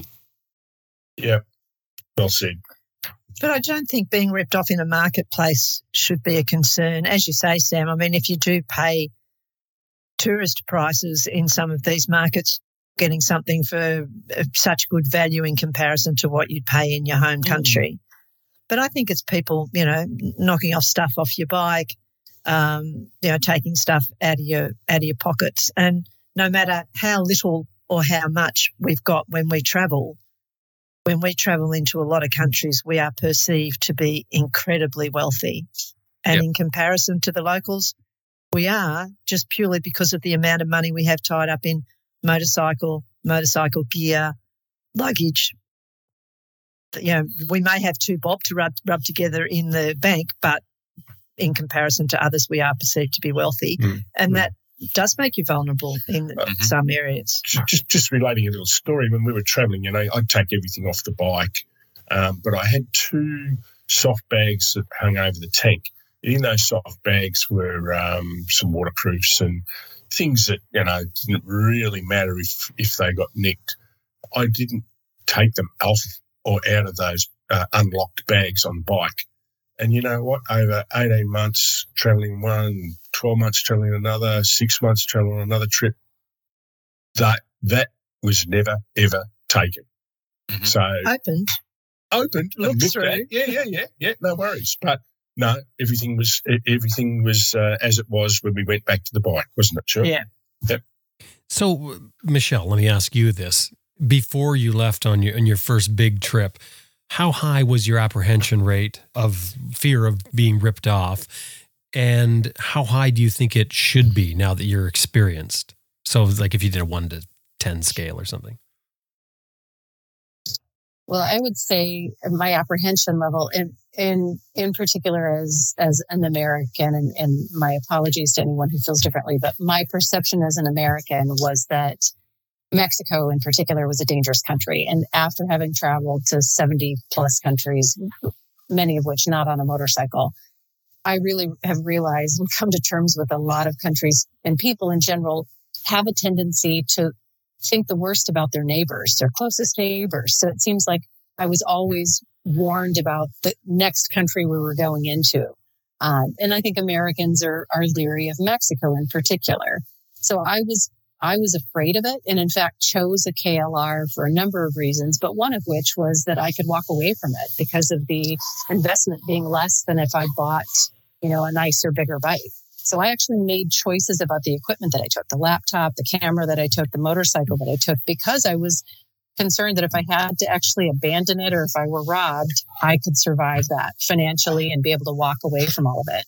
In hindsight, um, I don't think that those fears were really all that justified. I, in, in two years on the road, I never had anything stolen from my bike. And I didn't leave much to chance. Don't get me wrong. Um, I didn't want to tempt fate. If I didn't lock up my helmet, it was more of a risk for me. Not that I really thought anybody was going to take it, but if they did, I was going to be high and dry trying to find a replacement helmet. So I just didn't mm-hmm. chance it.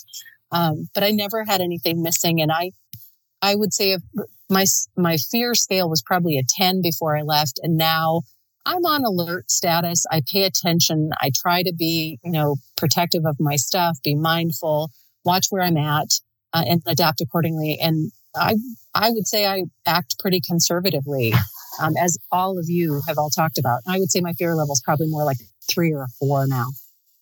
Yeah. Yeah. Yep. That sounds right to me. I mean, we had, we went into Libya in 1997. And everybody remembers you know, Gaddafi, and that, that's where they trained all the terrorists in the camp in the desert and all sorts of things. And Susan's fear level when we went in there was through the roof. She was just absolutely terrified. And she said, This is where we die. This is where we die. I'm sure this is where they die. They're going to take us out in the desert and they're going to kill us uh, or use us as target practice or something, but this is where we're going to die. And at the end of it, absolutely nothing happened. People were absolutely wonderful. We couldn't believe how friendly they were. Um, we were walking along one place in Tripoli, and this car came just as we were going by a roundabout. Car came by and at us, and then they went around the roundabout. And Susan said, "Oh, this is where they're going to start shooting at us." And people were hanging out of the windows of the car, waving at us and yelling, "Welcome to Tripoli! Welcome to Libya!" Mm-hmm. Absolutely fantastic. So wow. our fear just disappeared. Yep. Um, at, at, another point, we were riding along. We were going to go to Leptis Magna, and our guide was leading us, and he turned left into the desert. And I mean, literally just turned left into the desert in the middle of nowhere. There was no signs. There was nothing. And Susan said, "Oh, this is where we die. This is it. We're done."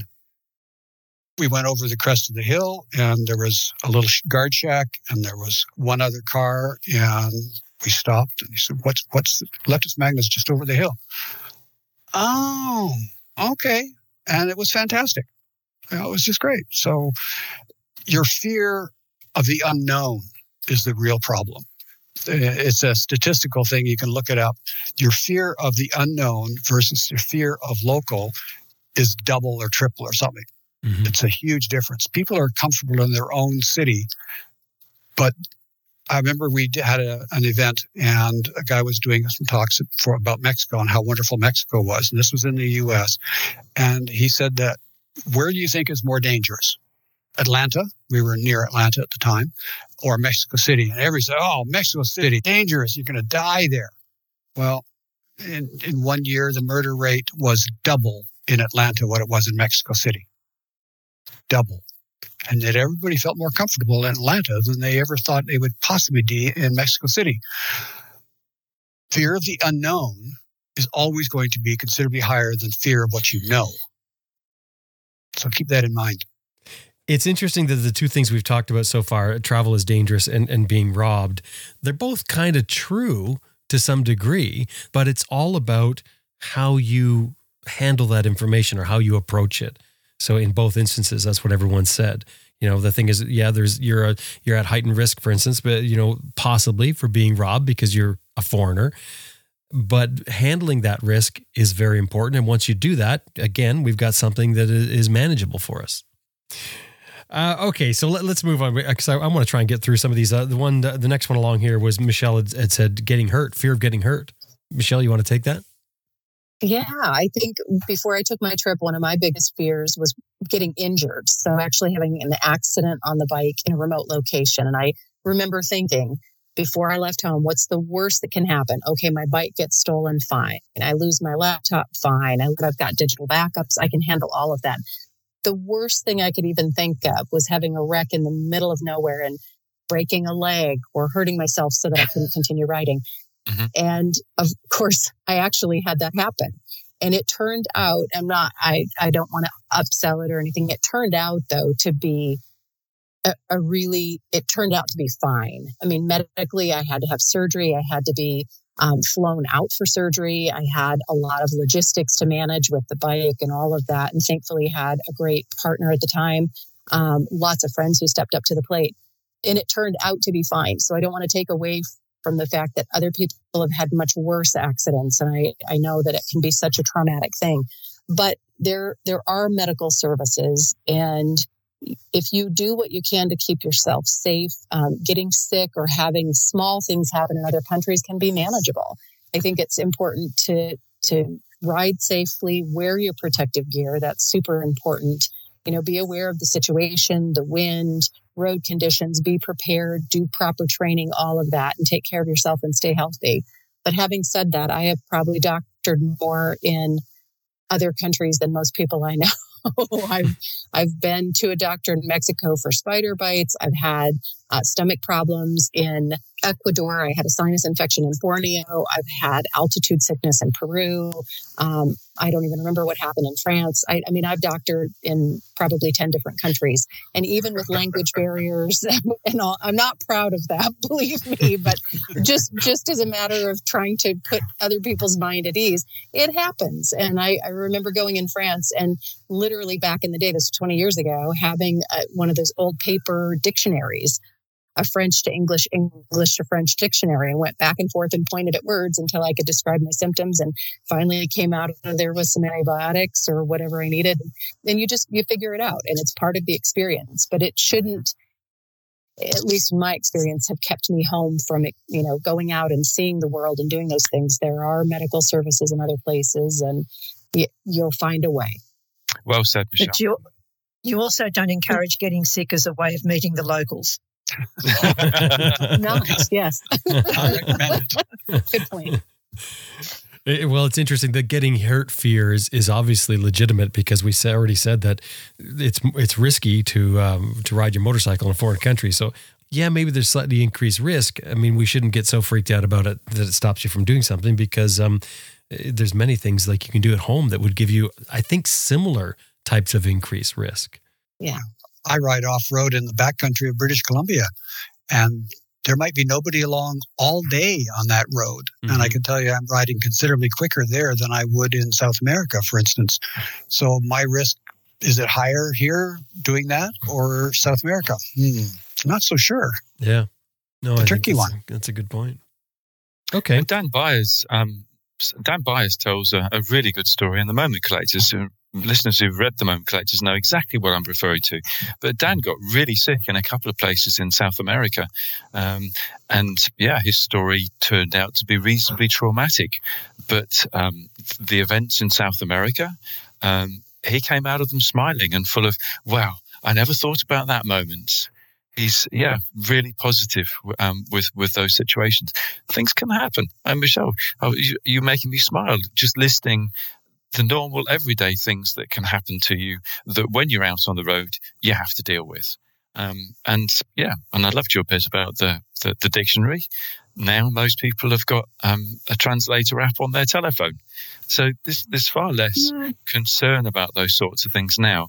I think one of the things is that it, knowing that you're heading out and you're going to be a long way away from home and so on is making sure that you've done the best you can um, to, to cover the bases and also that you know that somebody at home knows where you are more or less and what you're planning to do next and so on. So if somebody does have to send out a, a search party to, to find you, then they'll know that you'll be in um, the, the Cordillera Blanca in Peru or, or wherever um, and it just narrows it down. Um, I think one of the things that we all need to remember is the locals want to help us. Everywhere we go, um, the greater percentage of local people by far want to make sure that you have a safe and enjoyable and interesting time in their country. Absolutely so far we haven't got very far on the list here. I've got I've got a whole bunch of uh, things. Got a list? Uh, well, I have I have a, a, mental list. I've got a couple of notes I've jotted down here. But um, how about another one? Does anyone have another one? Fear of you making mistakes. Oh yeah, that's a good one. Fear of making mistakes. Mm, kind of mistakes. Anything. Crikey, I'd never get out of bed if I thought about that. Yeah. Jeez. exactly. That's that's exactly my point. People um, fear making mistakes. I've had conversations with people. What if I get it wrong at the border? Um, what if I say the wrong thing to somebody? Um, what if I spend too much money on something in a market? And so these fear of making mistakes, they pop up in people's minds all of the time, I think, from, well, from what I hear. Um, but the reality is that, well, you will make mistakes. Of course you will. It's part of the learning curve of being on the road. And if you get things wrong, well, no worries. The chances of you getting things wrong in a very big fashion, um, actually, they're quite small. Um, enjoy making mistakes. Again, it's a nice story to, ta- to tell when you come back again. Okay. How about um That went down well. It did. Yeah. I'll, I'll, I'll leave the next He one. summed it up perfectly. Yeah. What's what's there to say after that? Part of the fun of conversation with people and making mistakes in your translation or your your poor whatever language is that it, it makes for a laugh and you learn, you get better. Mm, yeah. And when you hear some of the terrible things that happen with those electronic um, translator apps, I think Michelle probably had a better diagnosis of her symptoms using the dictionary. Yeah. Just saying. What about, what about scams? What about scams, Jim? You yeah, know, that's that's a good point. These days, I think you know everybody uses a, a credit card or a card to get money, and the like currency and stuff like that. That um, is a real fear, I think, now in this current day. Hmm Of your ID, your information, your your not to mention your credit Yeah. card, your debit card, all of that. How real is that? How how scary is it out there for us? I, I mean, I think it's very high risk, really, isn't it? And that's not just even with travel, but at home, it's high risk. You know, losing your identity or, or having something, uh, some sort of, uh, I guess, a technical thing stolen from you, your your bank card, etc. But certainly ha- has to be heightened in some locations. What Yeah. if it's a bigger risk at home where you're paying, you know, utility bills and things using um, electronic banking where people set up a site that looks like your bank and it's not and directs you to a, a fake site? Those sorts of things hopefully wouldn't happen when you were traveling because you wouldn't be doing that kind of um, financial transaction Mhm. electronically. Um, Grant, the old skimming of the credit card. Yeah. Does that still happen? I mean, that's that is a risk when you're traveling, when you pay with something at a When you put it on hotel. a machine. Yeah. Yeah, and the Yeah. machine's been tampered with. Again, that's there's a couple of things that I'll answer that. Yes, the skimmers are still out there, but the banks are working very hard to uh, catch and stop those things. But still, Yeah. when you're putting your credit card into a machine, does it look pristine? Does it look original, or has it got this little thing stuck on the outside of it? You know, pay attention as always. Um, but the thing about um, bank issues and going to fake websites, never, ever, ever click on a link from something that's purporting to be your bank, even if it is your bank. Don't click on those links. Just go to your browser and type in the address that you know is correct. That's that's basic, and everybody should be paying attention to that. Um, I get scams all the time. I mean, the amount of spam I get, it's it, it's frightening. I mean, we're in, we're in the 500 a day spam level, and Yeah. it's, it's full of scams and spams and all kinds of stuff. Um, you just have to pay attention. There's a ton of stuff on the web about how to look after yourself and how to be safe, and um, two-factor ident- authentication. There's a lot of things you can do, but it's not any different when you're traveling as opposed to being at home. I don't think that the, the risk electronically when you're traveling is really any different than being at home. It'd be more inconvenience, though, wouldn't it? Because you, you you're depending on this stuff while you're traveling. If something happens to it, it can be an inconvenience at the, at the least. Yes, it's an inconvenience, but you have a backup, don't you? You Exactly. need at least two, Yeah. two or three credit cards minimum. Yeah, no, you, you're right because if you once you've lost one, you're stuffed until you can get it replaced. And I don't know what it's like now, but banks don't like sending it to you know a hotel in Upper Gumbukta West, No, which will be where you'll be that. staying in ten days. Uh, Yep. We ended up having a very pleasant experience at the Australian Embassy in um, Kathmandu because I had to get a credit card sent there that I'd managed to leave in a hotel very carelessly in India. And to replace it, they wouldn't send it to where we had our next, you know, we had a week's accommodation booked at a beach. They wouldn't send it there. They'd mm. send it to the Australian Embassy, and luckily they accepted it for us. We Yeah. and collected it. Mm. Yeah, I lost a credit card in a bank machine in Switzerland. Put my credit card in, typed in my password or my you know pin. Oh darn, wrong one. It's for something else. Put it in again. Didn't like it for some reason. Tried again. Nope, it ate it. And that was Friday night Oh, yeah. in Switzerland. Three That's times. you- that's the limit. Oh. You, you, your third one, if it's not right, it's taking the You're card, done. debit card, You're whatever. done. Yeah. Yeah. But I had two more credit cards and Susan had three. Not a problem. It was no big deal. It was annoying. Yeah. But Mm. what are you going to do? I think you you just suddenly feel impotent, don't you? You feel The, stupid. the, the control has been taken away from you. Yep. Well, when you've left it at a hotel in India and then go Mm. to another beach for 10 days and don't realize you've left it there until you go to pay that hotel bill, then you feel stupid. Or you Yeah. panic that it's been used. Yeah. Yeah. panic. Or if you think that your card's in the machine still and you actually call somebody out, imagine that. Oh, That would be horrible. imagine if that happened to you. That would be horrible. And I was really hoping no one remembered that. Thank you, Jim Are you kidding? I'll never forget that story. Yeah. Well, it used to be that bank machines would, um, they give you your money and then your credit card, but now they give you your card back and then they give you the money. Most of Yes, them, yeah. not all of them. Mm. So Thank watch for that. Credit card first, then the money. Any other? Um, uh, does anyone uh, have any anything on their list? Top fears of motorcycle travel that you've heard people talk about, or you hear see circulating? Um, I need to know where I'm going to be staying every night for the next three months, preferably with reservations. Where am I going to sleep? Isn't that normal? So, so would that be fear of of of of um, Nowhere to sleep. knowing where to sleep? Yeah, Yeah. fear of where you're of knowing where you're going to end up each day. Yeah. Yeah. Yeah. And that's until you go, oh, God, I, I, I did it. Um, and it used to drive Brian crazy, but eventually I became more relaxed and, and wasn't quite so stressed about where we were going to sleep that night. Hence, we've stayed in some really shit places, but then, yeah. um, It happens, but there's some place to yeah, sleep. it does happen. Exactly, exactly. But I, I think that's a that's an inexperience on the road. Yeah, and not paying necessarily paying attention to what's going on around you. The one time that we had no place to stay, we were in Valencia, and it happened to be a major half of Spain wide uh, party. Uh, they have some some celebration, something or other going on, and no, Valencia was booked out, so we had to ride for Yeah. another two hours to a small town.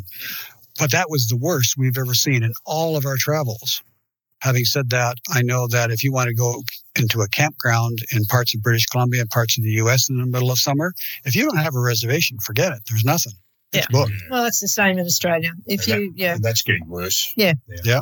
You you go up the coast during summer and think we'll just pop into this caravan park or we'll find a room in a pub. No, you won't. Yep. Not in the middle of school holidays in summer. So That's just preparation, isn't it? Really. yeah, it, it's understanding the local situation.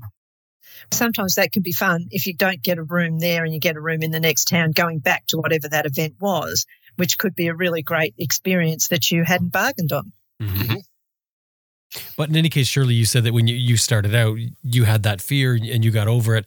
It's not a valid fear, really, is it? I mean, what you, I guess what what No. your, the takeaway is is that what you've learned is that it'll work out. Yeah, it will work out. Yeah, You'll find some place. I mean, Mhm. what's the worst, worst, worst that could happen?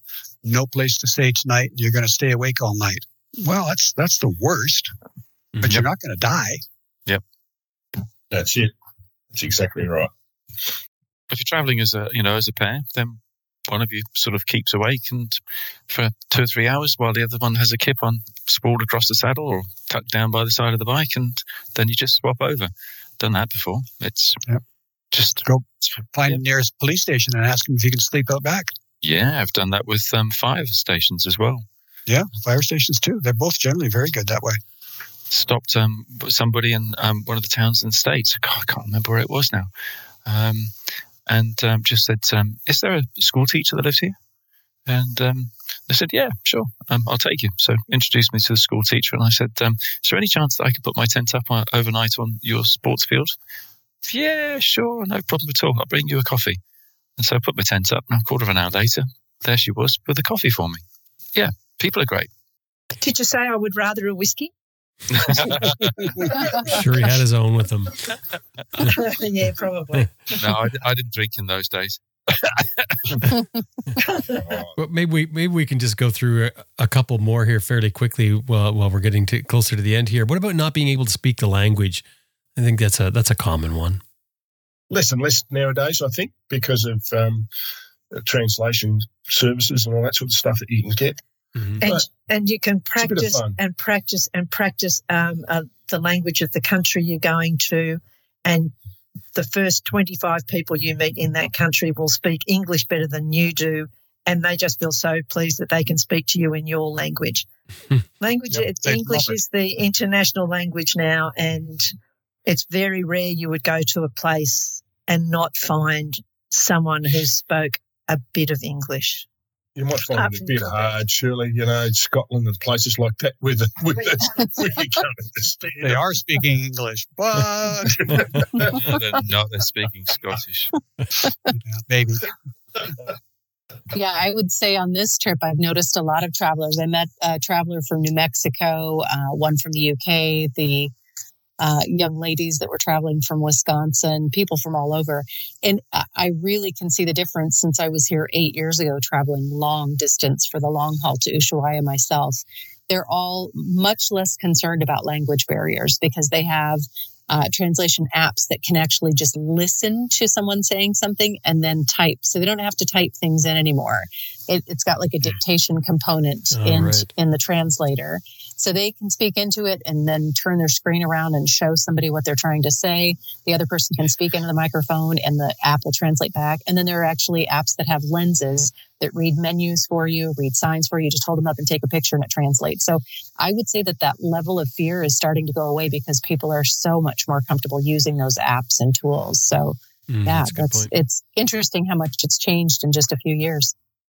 Yeah. the menu reading app does take the joy of eating something that you have no idea what it is, uh, what it, how it's been prepared, but you're just going to have to have a slash at it and see, and hopefully you don't die.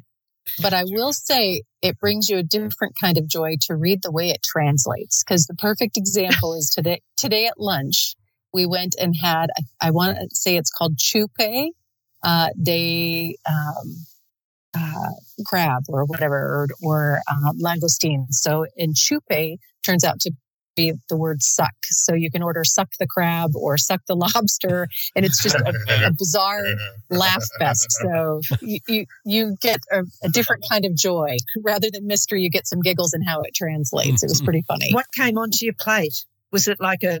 I, I, I can't imagine what a sucking claw or lobster is. So chupe, it was actually chupe de jaiba is a kind, a special kind of crab. Um, I didn't order it. A, a gal I'm traveling with from Minnesota um, ordered it, and, and it is like uh, a, a loosely formed crab cake. So it's crab with some breadcrumbs, maybe some eggs, some cheese, like Parmesan, and it's baked in a casserole dish. And it was divine. I had it uh, about a week ago at a different place, and she's had it a couple of times, and she, she's really excellent at, at um, finding good cuisine. But yeah, it was heavenly, but it didn't have a very good name in the translation app. No, So we giggled. no. yeah, that, that's one that you think I'm not going to try that. Like Right. rectum on a plate in Mongolia. You know, that could have been one of the great delicacies of our lifetime, but we'll never know. Oh, yeah. Now with the app, you can easily find it if that's what you're looking for. just one of the things that I think that you know when we're talking about the apps and um, so on, it's important to remember the basics though, because you know maybe you you run out of, of power for your phone or the app stops working or whatever, and you know the old-fashioned basics they still are relevant and still well worth remembering, and you know if something goes wrong for you and you need to to be able to communicate, it's things like knowing the contact details for your embassy. Where are they? What's their email address? What's their telephone number? Because if the worst comes to the worst and you're in trouble for some reason, then you can give a phone or get a local to phone the embassy, and the embassy is always going to have somebody who speaks the local language. Um, and it's it's just got to be so worth still doing that.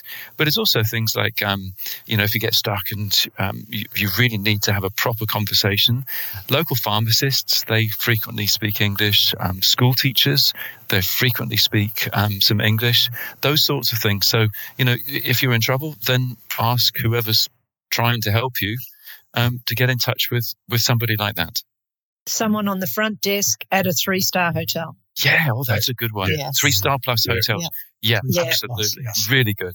Yeah. When, when Berg and I were traveling and we wanted to, to find particular things, we would sometimes go into a five star hotel and say, Can you write down for us how to say this? And that piece of paper was what we would then show to somebody when we were trying to find whatever it was, you know, a hardware shop or whatever else it might be. No, sure. And they will always have the, the best map Yep. of Yeah. the town. yeah. And they'll be able to show you, you're here and this is where you want to go. And you're Yep. then Yeah, equipped with a a really good map. Top tip. Does anyone have a fear of flying? No. Oh, it's, it's a common one, though, isn't it? But but the the reason I brought this mm. up is because I, I was really surprised to see that according to a, a European Transport Safety Council, plane crashes technically have a 90% survival rate. That's bizarre, isn't it? Seriously? Yeah, Wow. 90% survival rate. Depends what they class as a crash. Yeah, very much depends.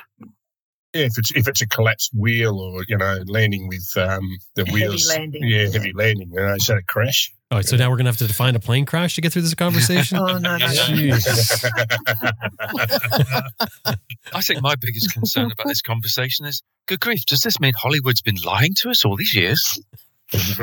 Nah, Can't imagine. It's I all can't true. It's all true.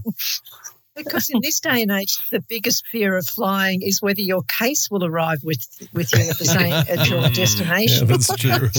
and in true. Australia at the moment, whether the plane will even take off. Because we have had so many cancellations, so it is just Yeah. one of the Mm. joys of airlines don't have staff anymore because of COVID. Or if you've But got enough then- money to fly nowadays, it costs that much. Yeah, that's the fear of flying Yeah. now. Mm. How about solo travel is scary and dangerous? I mean, a lot of people worry about solo travel. Oh, Well, you know, I was thinking about what Michelle said um, earlier on about having an accident. I set off to ride down through Africa on my own. And one of my few fears um, was falling off the bike in the middle of nowhere, having my leg stuck underneath it and underneath the bike and not being able to get out. And that did concern me quite a lot because, you know, I knew that I was going to be going some well off the beaten track. So, but that was the only side of, of solo travel that, that worried me. I just thought now that's we're just kind of a silly. That's a detailed fear you've got. I mean, you you've got this Yeah. fear of falling off your motorcycle, having your foot caught, and being pinned in a remote spot where there's no one else, where you're wearing your green shirt with your blue hat. I mean, that sounds like a pretty exact fear. With his left foot Yeah, with his- specifically. exactly. caught his leg. hang on, hang on a second. I have never ever worn a green shirt. You've never worn. well, you haven't lived. You need to No, do you that. haven't lived. That's true. you, you really need to try these things, Sam. So solo travel. I mean, I I don't know. Is it riskier than than traveling with two people? Yeah. I think it can be, and I think it can be more work, especially with border crossings in particular. I think that's an area where I feel vulnerable. If I, you know, have to maintain eyesight of my bike, if I can't do that, how I lock things up, um, you know, just it, it's nice to have people traveling in twos, or if anything happens for that matter, not just at a border crossing, but if you have bike trouble, you've got a second person with a motorcycle to go get extra fuel or get parts or get help or anything like that. So traveling solo certainly presents that. But I think it's counterbalanced too by the fact that when you're traveling solo, re- it, is amazing how many people come up to talk to you and how many doors open and how many people are watching out for you. And as a woman in particular, there are ways and places that I feel vulnerable. Um, but traveling in Central or South America, I, I have felt actually almost overcompensated by the fact that when people see me traveling alone as a female, they seem to really take an interest in coming over to say, Are you okay? Do you need directions? Do you know where you're going? Do you need any help? So it, it can it can go both ways, so to speak. Um, it, it presents more risk, but also presents opportunities for people maybe watching out a little bit more than normal if they saw you traveling with someone else. I think it happens a lot to so- solo male travelers as well. I've done lots of trips on my own, and people they don't see you as being a self-contained unit when you as as they do when you're with somebody else. When you're traveling on your own, you're just that much more approachable. It doesn't make you more vulnerable, in my experience, at all. It just makes you more open um, to opportunities, and because most people aren't great. Um, those opportunities are absolutely fantastic. I think that traveling solo is um, a wonderful thing to do. It just, there are different um, challenges, as Michelle just said. Sometimes it feels like more work, um, but there are different opportunities. It's, it's a wonderful thing to do, and traveling solo should, the risk of traveling solo in inverted commas should never put anybody off. Go, do it. If you can't find somebody to go traveling with, go and travel on your own. You'll make friends as you go. And you've got no one yeah. to argue with. That's a good point. and just another quick one here: is it is it easier to travel, especially on a budget, but but to travel when you're young as opposed to when you're old? Oh, everything is easier when you're young. oh, that's a really good answer, Shirley. That's good. Yeah, that is true. Hard to argue with that one. Mm-hmm. you know, just the, the physical. Absolutely. Yeah. The physical exertion of riding the bike, the dealing with stressful situations, you know, sleeping on a, a mat, uh, you know, an air mattress in a tent on a cold piece of dirt. That's you easier when you're 30 than when you're 60. Exactly. Mm-hmm. Exactly. But I, I, rest my case. yep. Those young folk don't need a mattress. That's right. well, so far we I used we, to think a quarter inch of Ensolite was wonderful. And then I got older and it wasn't. No. now I can't even imagine it. or Ken and Carol sleeping with three quarter length um, thermarest beds rather than full length ones to save on packing space. So their feet were always just on the ground at the end of their mattress. No, mm-hmm. sorry. Sure, yep. sure, sure. There's, there's, there's nothing wrong with that. I do that. We, we do that. But listen, I mean, it's just a home for our bike jackets. So hmm. where we have the three quarter, you know, the quarter missing, that's where our bike jackets go. So if hmm. they go on those. I guess it's hmm. easier to store ah. your shortened toothbrushes with that as well. can, can, we not go there, please? okay. So, so just to wrap this up quickly, does anyone else have another one that they they wanted to to add into here? I, I got one that's that's just really really fast. I think. Is sure. it cheaper to ship your motorcycle or to fly your motorcycle? Because a lot of people think it's cheaper to ship it than fly it. Right now, I wouldn't want to answer that. That's a very, very, very difficult one. Shipping prices for everything, whether air or sea, currently are completely outrageous. Um, this is an example. Before the pandemic, shipping your bike from Canada to Europe ran around twelve to fourteen hundred dollars one way. Not bad. At the height of the pandemic, it was eleven thousand dollars. Wow. Yeah. Currently, it's in the two thousand and something price. I've heard numbers lower. I've heard numbers higher. It's varying by probably five hundred dollars on either side of two. Uh, by sea is still outrageous. Anything that comes in by uh, container is still ridiculously high priced. Whatever the price is today, if you can get a good price, go for it but it's going to be more than it used to be. So. And then you've got to look at okay, so we send it by sea because it's cheaper, mm. but then if, if it's late, you're going to have accommodation where you're waiting for your bike to arrive that you wouldn't have had if you'd flown it and you got it arrived at the your destination the same day as you. So that's a time saving. It can be a cost saving. Um, whenever our bike's gone by sea, and even on one occasion by air, the delays that they couldn't explain mm. were very oh, yeah. costly while we waited yep. it, waited it out for it to arrive. So yep. it's a juggling thing. Yeah, I would say that as a as a general rule, fly without a doubt.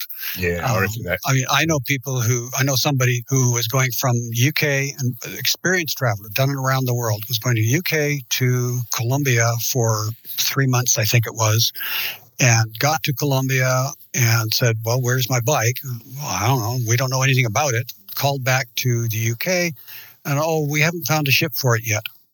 Oh, Yeah, yeah, yeah. Mm. Yeah, so there's your trip blown. Susan and I shipped our bike from Canada to New Zealand. Got to New Zealand, all set with sea freight. Got to New Zealand, went down to the docks, and there's pickets all over the place. They were on strike. Yeah, yeah. Three weeks before we got the bike out. Was that expensive? Staying in Auckland? Oh yes. Mhm. and was and the other issue now with um, with sea freight is these um, I don't know what are they Uh, the bugs that come in yeah. from China. We've got um, in Australia at the moment. Brand there's new a big cars. problem with thousands of cars waiting to be unloaded because everything's got to be fumigated because of some bug that's come in Mm.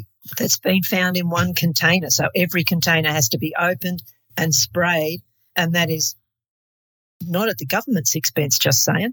And the time delay is, well, too bad. You can't get anything off that ship until every container's been sprayed.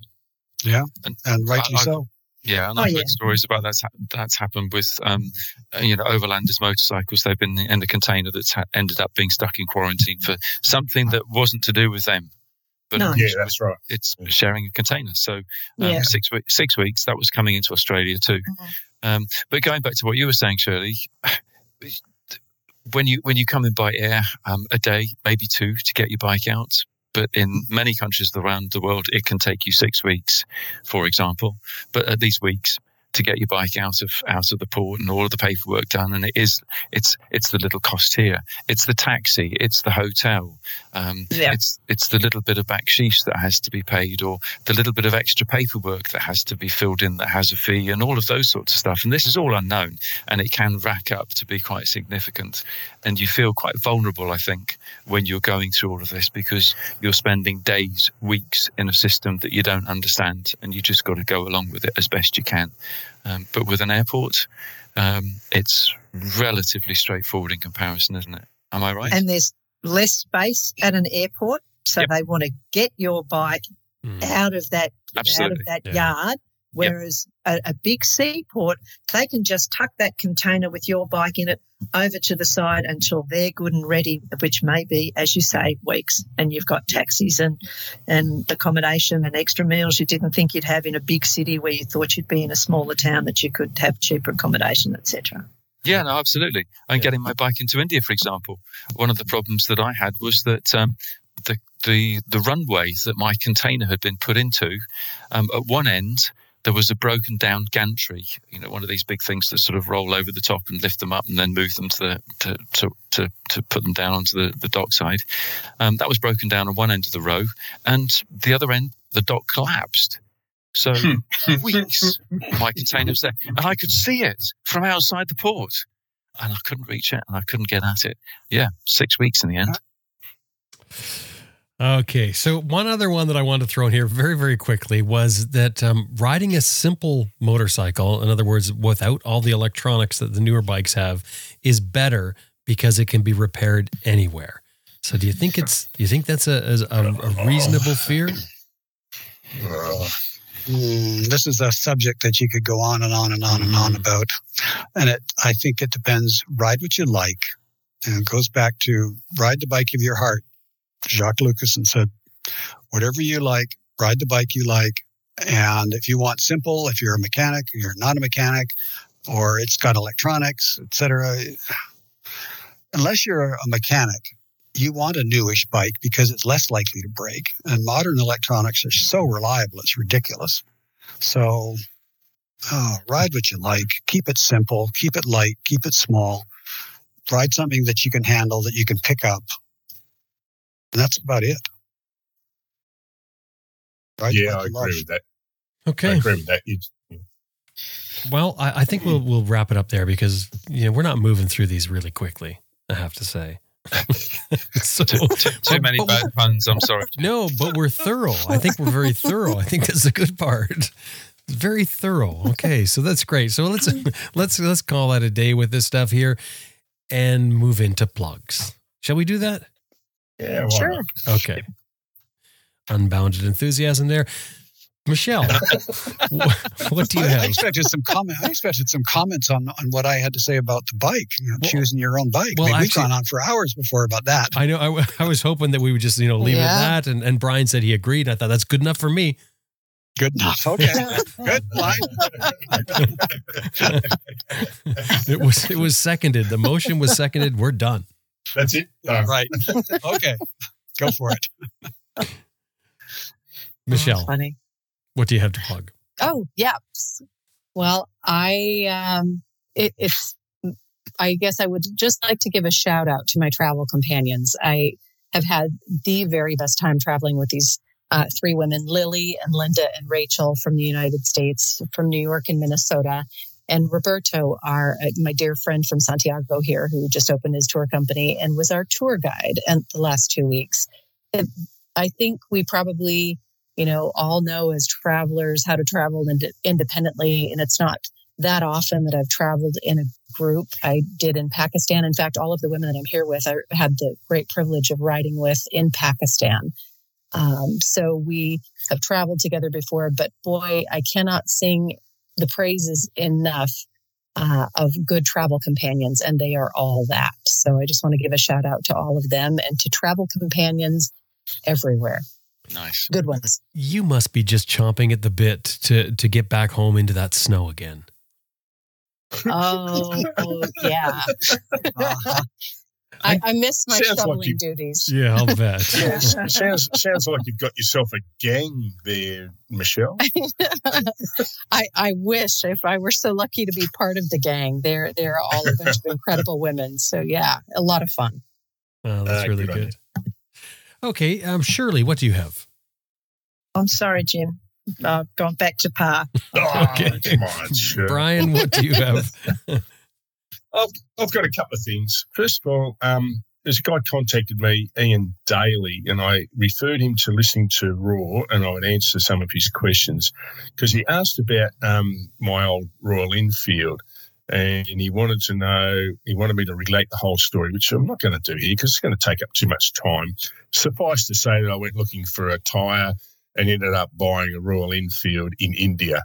Um, yeah, so it's a 1966 Enfield. Um, sure, sure, we'll sitting here shaking our head, but anyway.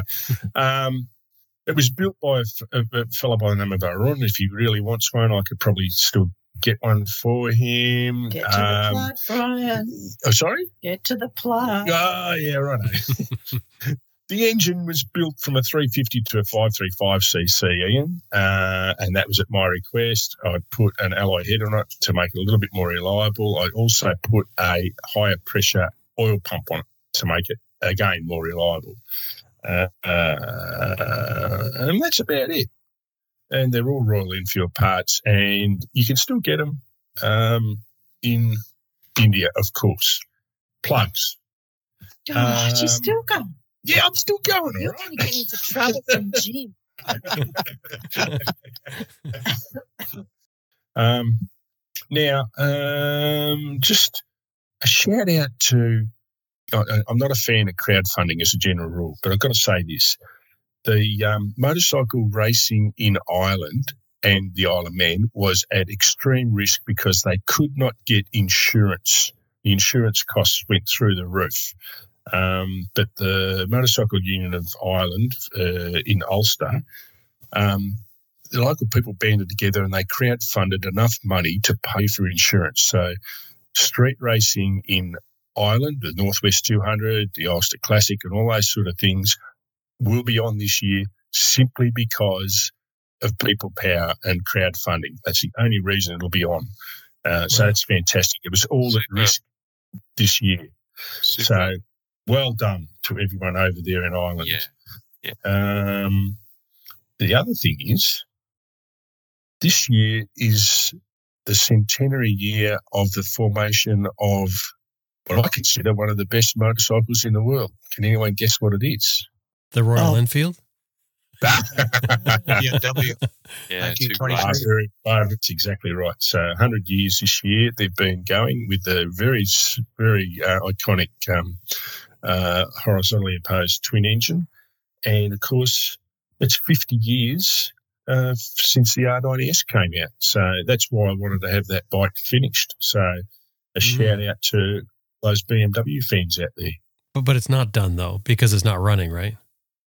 Correct. Right. Oh, no, it is running. It is Come running. on. It's running. Well, okay, it ran it ran back home, but you don't know if it's going to run tomorrow. Oh, it'll be up. All right.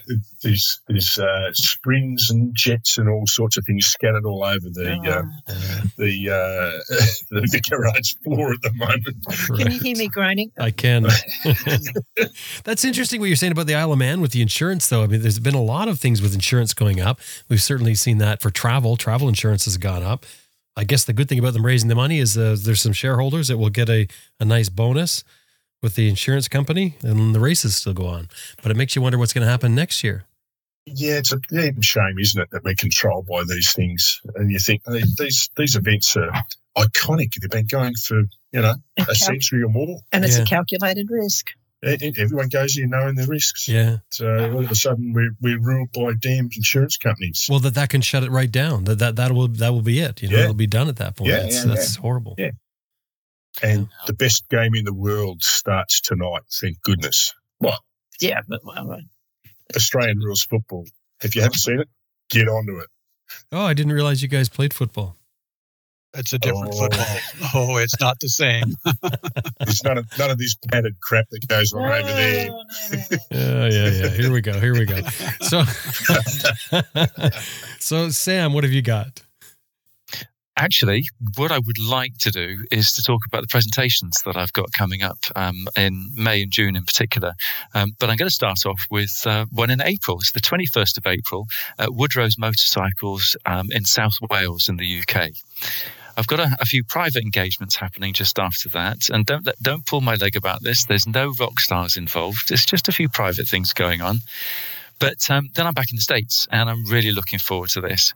I'm starting off with um, MOA, Motorcycles of America, at their 50th National Rally um, on the 8th to the 10th of June at Doswell in Virginia. And this is also celebrating 100 years of BMW motorcycles. So it's going to be um, an absolutely full on event, I think. I hope I'm going to see uh, lots of BMW listeners um, there. Um, from there, I'm going up to BMW Motorcycles of Detroit, and that's on Saturday, June the 17th. I had an absolute ball with the guys um, there last year. Really nice audience. So I'm looking forward to being back with them. And uh, Moon Motorsports of Monticello in Minnesota have just invited me to be with them on June the 24th. And this has been my first time in that part of the United States. So, and uh, yeah, what a buzzy dealership they sound to be. So I'm looking forward to being with them. And um, I've got a couple of other uh, feelers out for other events um, for the next couple of weeks after that. But then I'm heading over to Kissell's for their motorsports Soggy Bottom um, Moto Fest between the 27th and 30th of July in Port Matilda. And then I'm rounding off the trip at Morton's BMW in Fredericksburg, Virginia on Saturday, the 5th of August. And uh, it'll be my third time with them. They're always a very welcoming bunch and, um, yeah, great audience. So it's going to be fun. I hope that I'm going to see plenty of um, Adventure Rider Radio Raw listeners there because it's one of the things that I love about doing the presentations. It's the chance to link up with everybody. So, yeah, thank you, Jim. You have a full season by the sounds of it. Um, I really, really love doing this. It's out and about on my bike. It's learning about new places. It's seeing new things. It's it's meeting new people, um, linking up with people that have messaged me on on Facebook, for example, or um, via um, Raw. And yeah, it's it's just good fun. It's good fun. So, Sam, when, when you do this, is this all business or do you build into this some adventure for yourself? I mean, there are areas that you want to go and see and you make little side trips.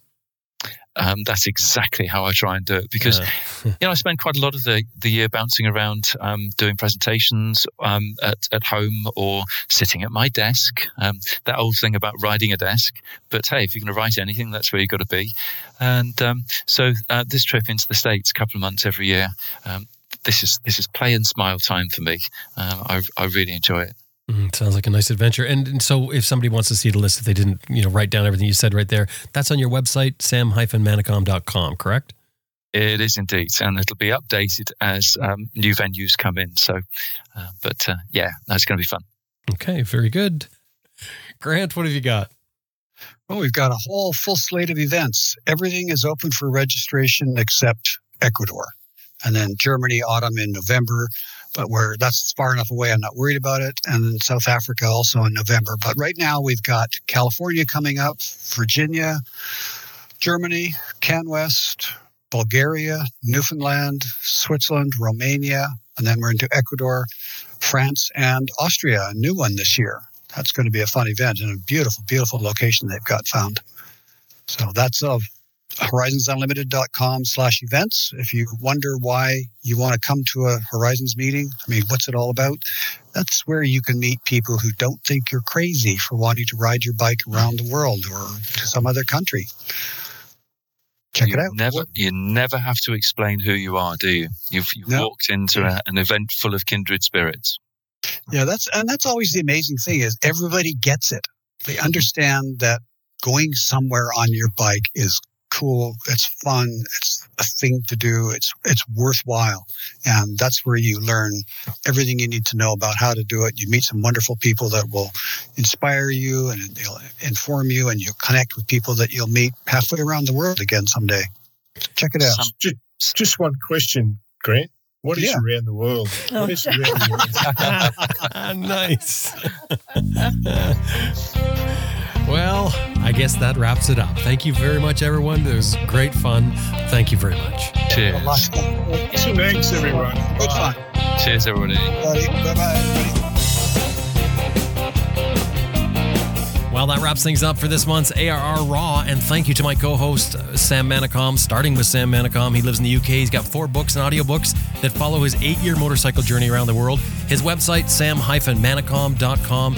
Shirley Hardy-Rix and Brian Rix are from Australia. They also have published their own books on motorcycle travel. You can buy them wherever you get ebooks at their website, aussiesoverland.com.au. Michelle Lamphere is a moto traveler that also has a couple of great moto travel books, The Butterfly Route and Tips for Traveling Overland in Latin America. Both of those titles available on Amazon. As well, she has a motel for us motorcyclists and anyone else called the Chalet Motel. You can find out more about that at chaletmotelcuster.com. And of course, Grant Johnson is from Horizons Unlimited, which is the hub, literally, for our adventure motorcycling community. Horizons Unlimited has tons of up to date travel information as well as a huge forum of dedicated travelers that connect you with other travelers. They also put on the hub meets around the world. You can see a worldwide list of hub meets at their website, horizonsunlimited.com. Special thanks to our producer, Elizabeth Martin. My name is Jim Martin. Thank you for listening. Join us again next time. Oh, and don't forget if you want to get uh, your question or a topic suggestion in here, drop by our website. You can also look at the show notes at adventureriderradio.com.